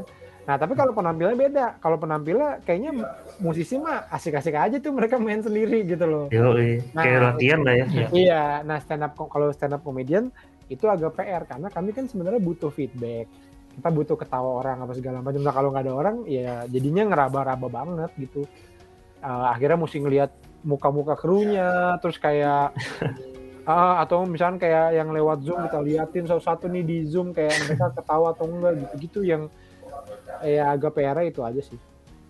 Untuk itu kalau ada yang nyalain kamera, kalau enggak susah ya. Benar mata kalbu gitu. Oke Mas Awe, terima kasih. Mas Awe, terima kasih banyak Mas Awe. Thank you teman-teman. Sapa Indo. Ini tuh camp komunitas ya. Iya, ini komunitas ada berapa anggotanya? Berapa nih ketua? Ini ketuanya Mas soalnya. Ketuanya dia. Ketuanya belum nonton Angel NRF gimana sih? Tapi nggak apa-apa Mas. Ya mudah-mudahan terus sangat bisa ya. Amin, bisa satu saat. Tapi nggak apa-apa Mas, pendahulu saya pernah ini Mas datengin David Kennedy. Oh ya ya ya ya. Achievement gua suatu saat lah ya. Iya, 2022 apa kesini gua bareng-bareng lah kita nonton ya. Ntar nyariin Mas Awe itu, Mas saya bareng Mas. Kalau di mana Mas? Kalau di paling banyak sih di Twitter Mas, kalau hitungannya itu 9.000-an sih. Tapi kalau di yang lain kayak masih 2.000, 4.000 gitu-gitu. Alhamdulillah. Ya, tapi menarik juga ya, maksudnya kayak lu lebih ke Angels and Airwaves daripada ke Blink ya, lucu juga ya. Iya. Karena fansbase juga udah ada gitu. Iya, kayaknya generasinya beda soalnya. Generasi lu sama generasi gua agak beda jadinya. Apa namanya? Ya lu mungkin lebih kenal Angels and Airwaves duluan daripada Blink ya, mungkin gitu kali ya. Kalau Toro sih enggak, cuman kalau gue ya benar. Kalau kita sama tadi Masnya juga berawal dari Blink lah gitu. Suka Tom DeLonge, Mark dan Travis duluan semua ya. Iya. Tapi dulu ingat waktu gue lagi ngetweet Avaindo tuh, Mas Awe tuh ngetweet Avaindo, ada nggak sih yang demen apa tapi nggak dari Tom DeLonge gitu. Terus waktu itu saya jawab Mas inget banget. Aduh, deg-degan. Lu jawab apa? Gue bilang ya gue tau emang dari apanya doang gitu, nggak tahu itu Tom DeLonge-nya Blink gitu. Karena emang bener kata Mas, emang dunianya apa ya beda gitu kan pada waktu itu. Berarti lo nggak ngerasain ini dong, lo nggak ngerasain gejolak yang gimana ngelihat Tom posting foto Blink gitu, lo nggak ngerasain itu dong? Iya, kalau pada waktu itu enggak, tapi sekarang relate sih. Karena dibully nih. Enggak, karena anak-anak yang seumuran gue yang angkatan gue yang waktu itu Blink banget, kita tuh itu cukup seneng ya, cukup hati yang bergejolak. Dari tahun kemarin kayaknya dia udah posting, wah anjing si Tom posting ini nih apa, wah itu rame banget iya. karena itu kayak wah ada apa nih gitu lah. Kemarin sempat loh Mas, Mark Hoppus podcastnya ngundang Tom DeLonge. Iya, gue tahu itu, gue pengen dengerin itu kan Apple Podcast ya, cuman gue nggak tahu kenapa di Apple Podcast gue nggak bisa, gue bingung gitu. Nah, karena ini apa biasa buat subscriber, maksudnya yang berbayar tuh ya. Tapi ada link, ada link yang masih lo malah kita kasih tahu gitu. Iya. Boleh dong, boleh. Ntar di DM aja Mas, DM aja. Siap. Mas Awe, terima kasih. Oh gini deh, sebelum terakhir banget nih. Apa tuh? Harapan Mas Awe buat Avaindo. Yes. Harapan gue buat Avaindo, buat semua anggotanya sih, gue mudah-mudahan lu semua bisa nonton langsung ya. Amin. Harapannya itu sih. Sama ya. Karena menurut gue itu adalah intinya, jadi terus ya mungkin sama seperti ya fanbase yang pernah gue lakuin bahwa apa ya, akhirnya pertemanannya itu yang harus dikedepankan gitu. Jadi sebenarnya lo ini kan hobi nih, ini hobi kesukaan gitu. Yang lo dapat apa tuh ya sebenarnya yang lo dapat adalah pertemanannya itu. Jadi gue juga sampai sekarang masih banyak banget yang keep kontak masih apa berteman yang emang jadi deket banget sama si pendengar-pendengar yang lain, apa sih ya fans-fans yang lainnya itu gitu. Karena gue Indonesia, dia termasuk sama si personil-personilnya. Ya cuman apa namanya, harapan gue sih gitu. Jadi bahwa lu semua nih jadi saling berteman, dan sampai kita nggak pernah tahu ya lu bakal jadi apa nih, si ini jadi apa, dan mungkin kalau nggak gara-gara komunitas ini lu nggak punya kenalan di Kalimantan, lu nggak punya kenalan di Sumatera, lu nggak punya kenalan di, bahkan mungkin kenalan di luar negeri, orang Indonesia di luar negeri gitu. Intinya adalah memperbanyak teman dan saudara sih, itu sih komunitas. Kalau nggak ada Avaindo kita nggak bisa ngobrol sama Mas Awe. Iya, bener banget ya. Aduh, nggak bisa ngerasain deg-degannya di mari gitu. Nggak bisa ngerasain adrenalin ya. Kalau bukan podcast apa, gue nggak mau nih, ngapain. Asik. Ini adalah bentuk tanggung jawab gue atas logo gue. Makanya gue mau, karena logo gue apa, jadi gue ya ayo gitu. Asik. Alhamdulillah gue udah mulai lega nih karena kedek-dekan gue nih. Ini sebelum penutup mungkin followers Avendo mungkin pengen follow Mas Awe di mana Mas? Iya. Instagramnya Mas atau Twitter? Instagramnya @awwe182 itu Instagram. Oke, I see. Podcastnya Mas boleh dipromosikan asik. Podcast gue ada 2, ada podcast Seminggu di Spotify dan ada podcast Berizik di aplikasi Noise. Siap. Wih, mantap. Nanti kita dengarkan abis ini langsung ya. Iya. Live apa ya?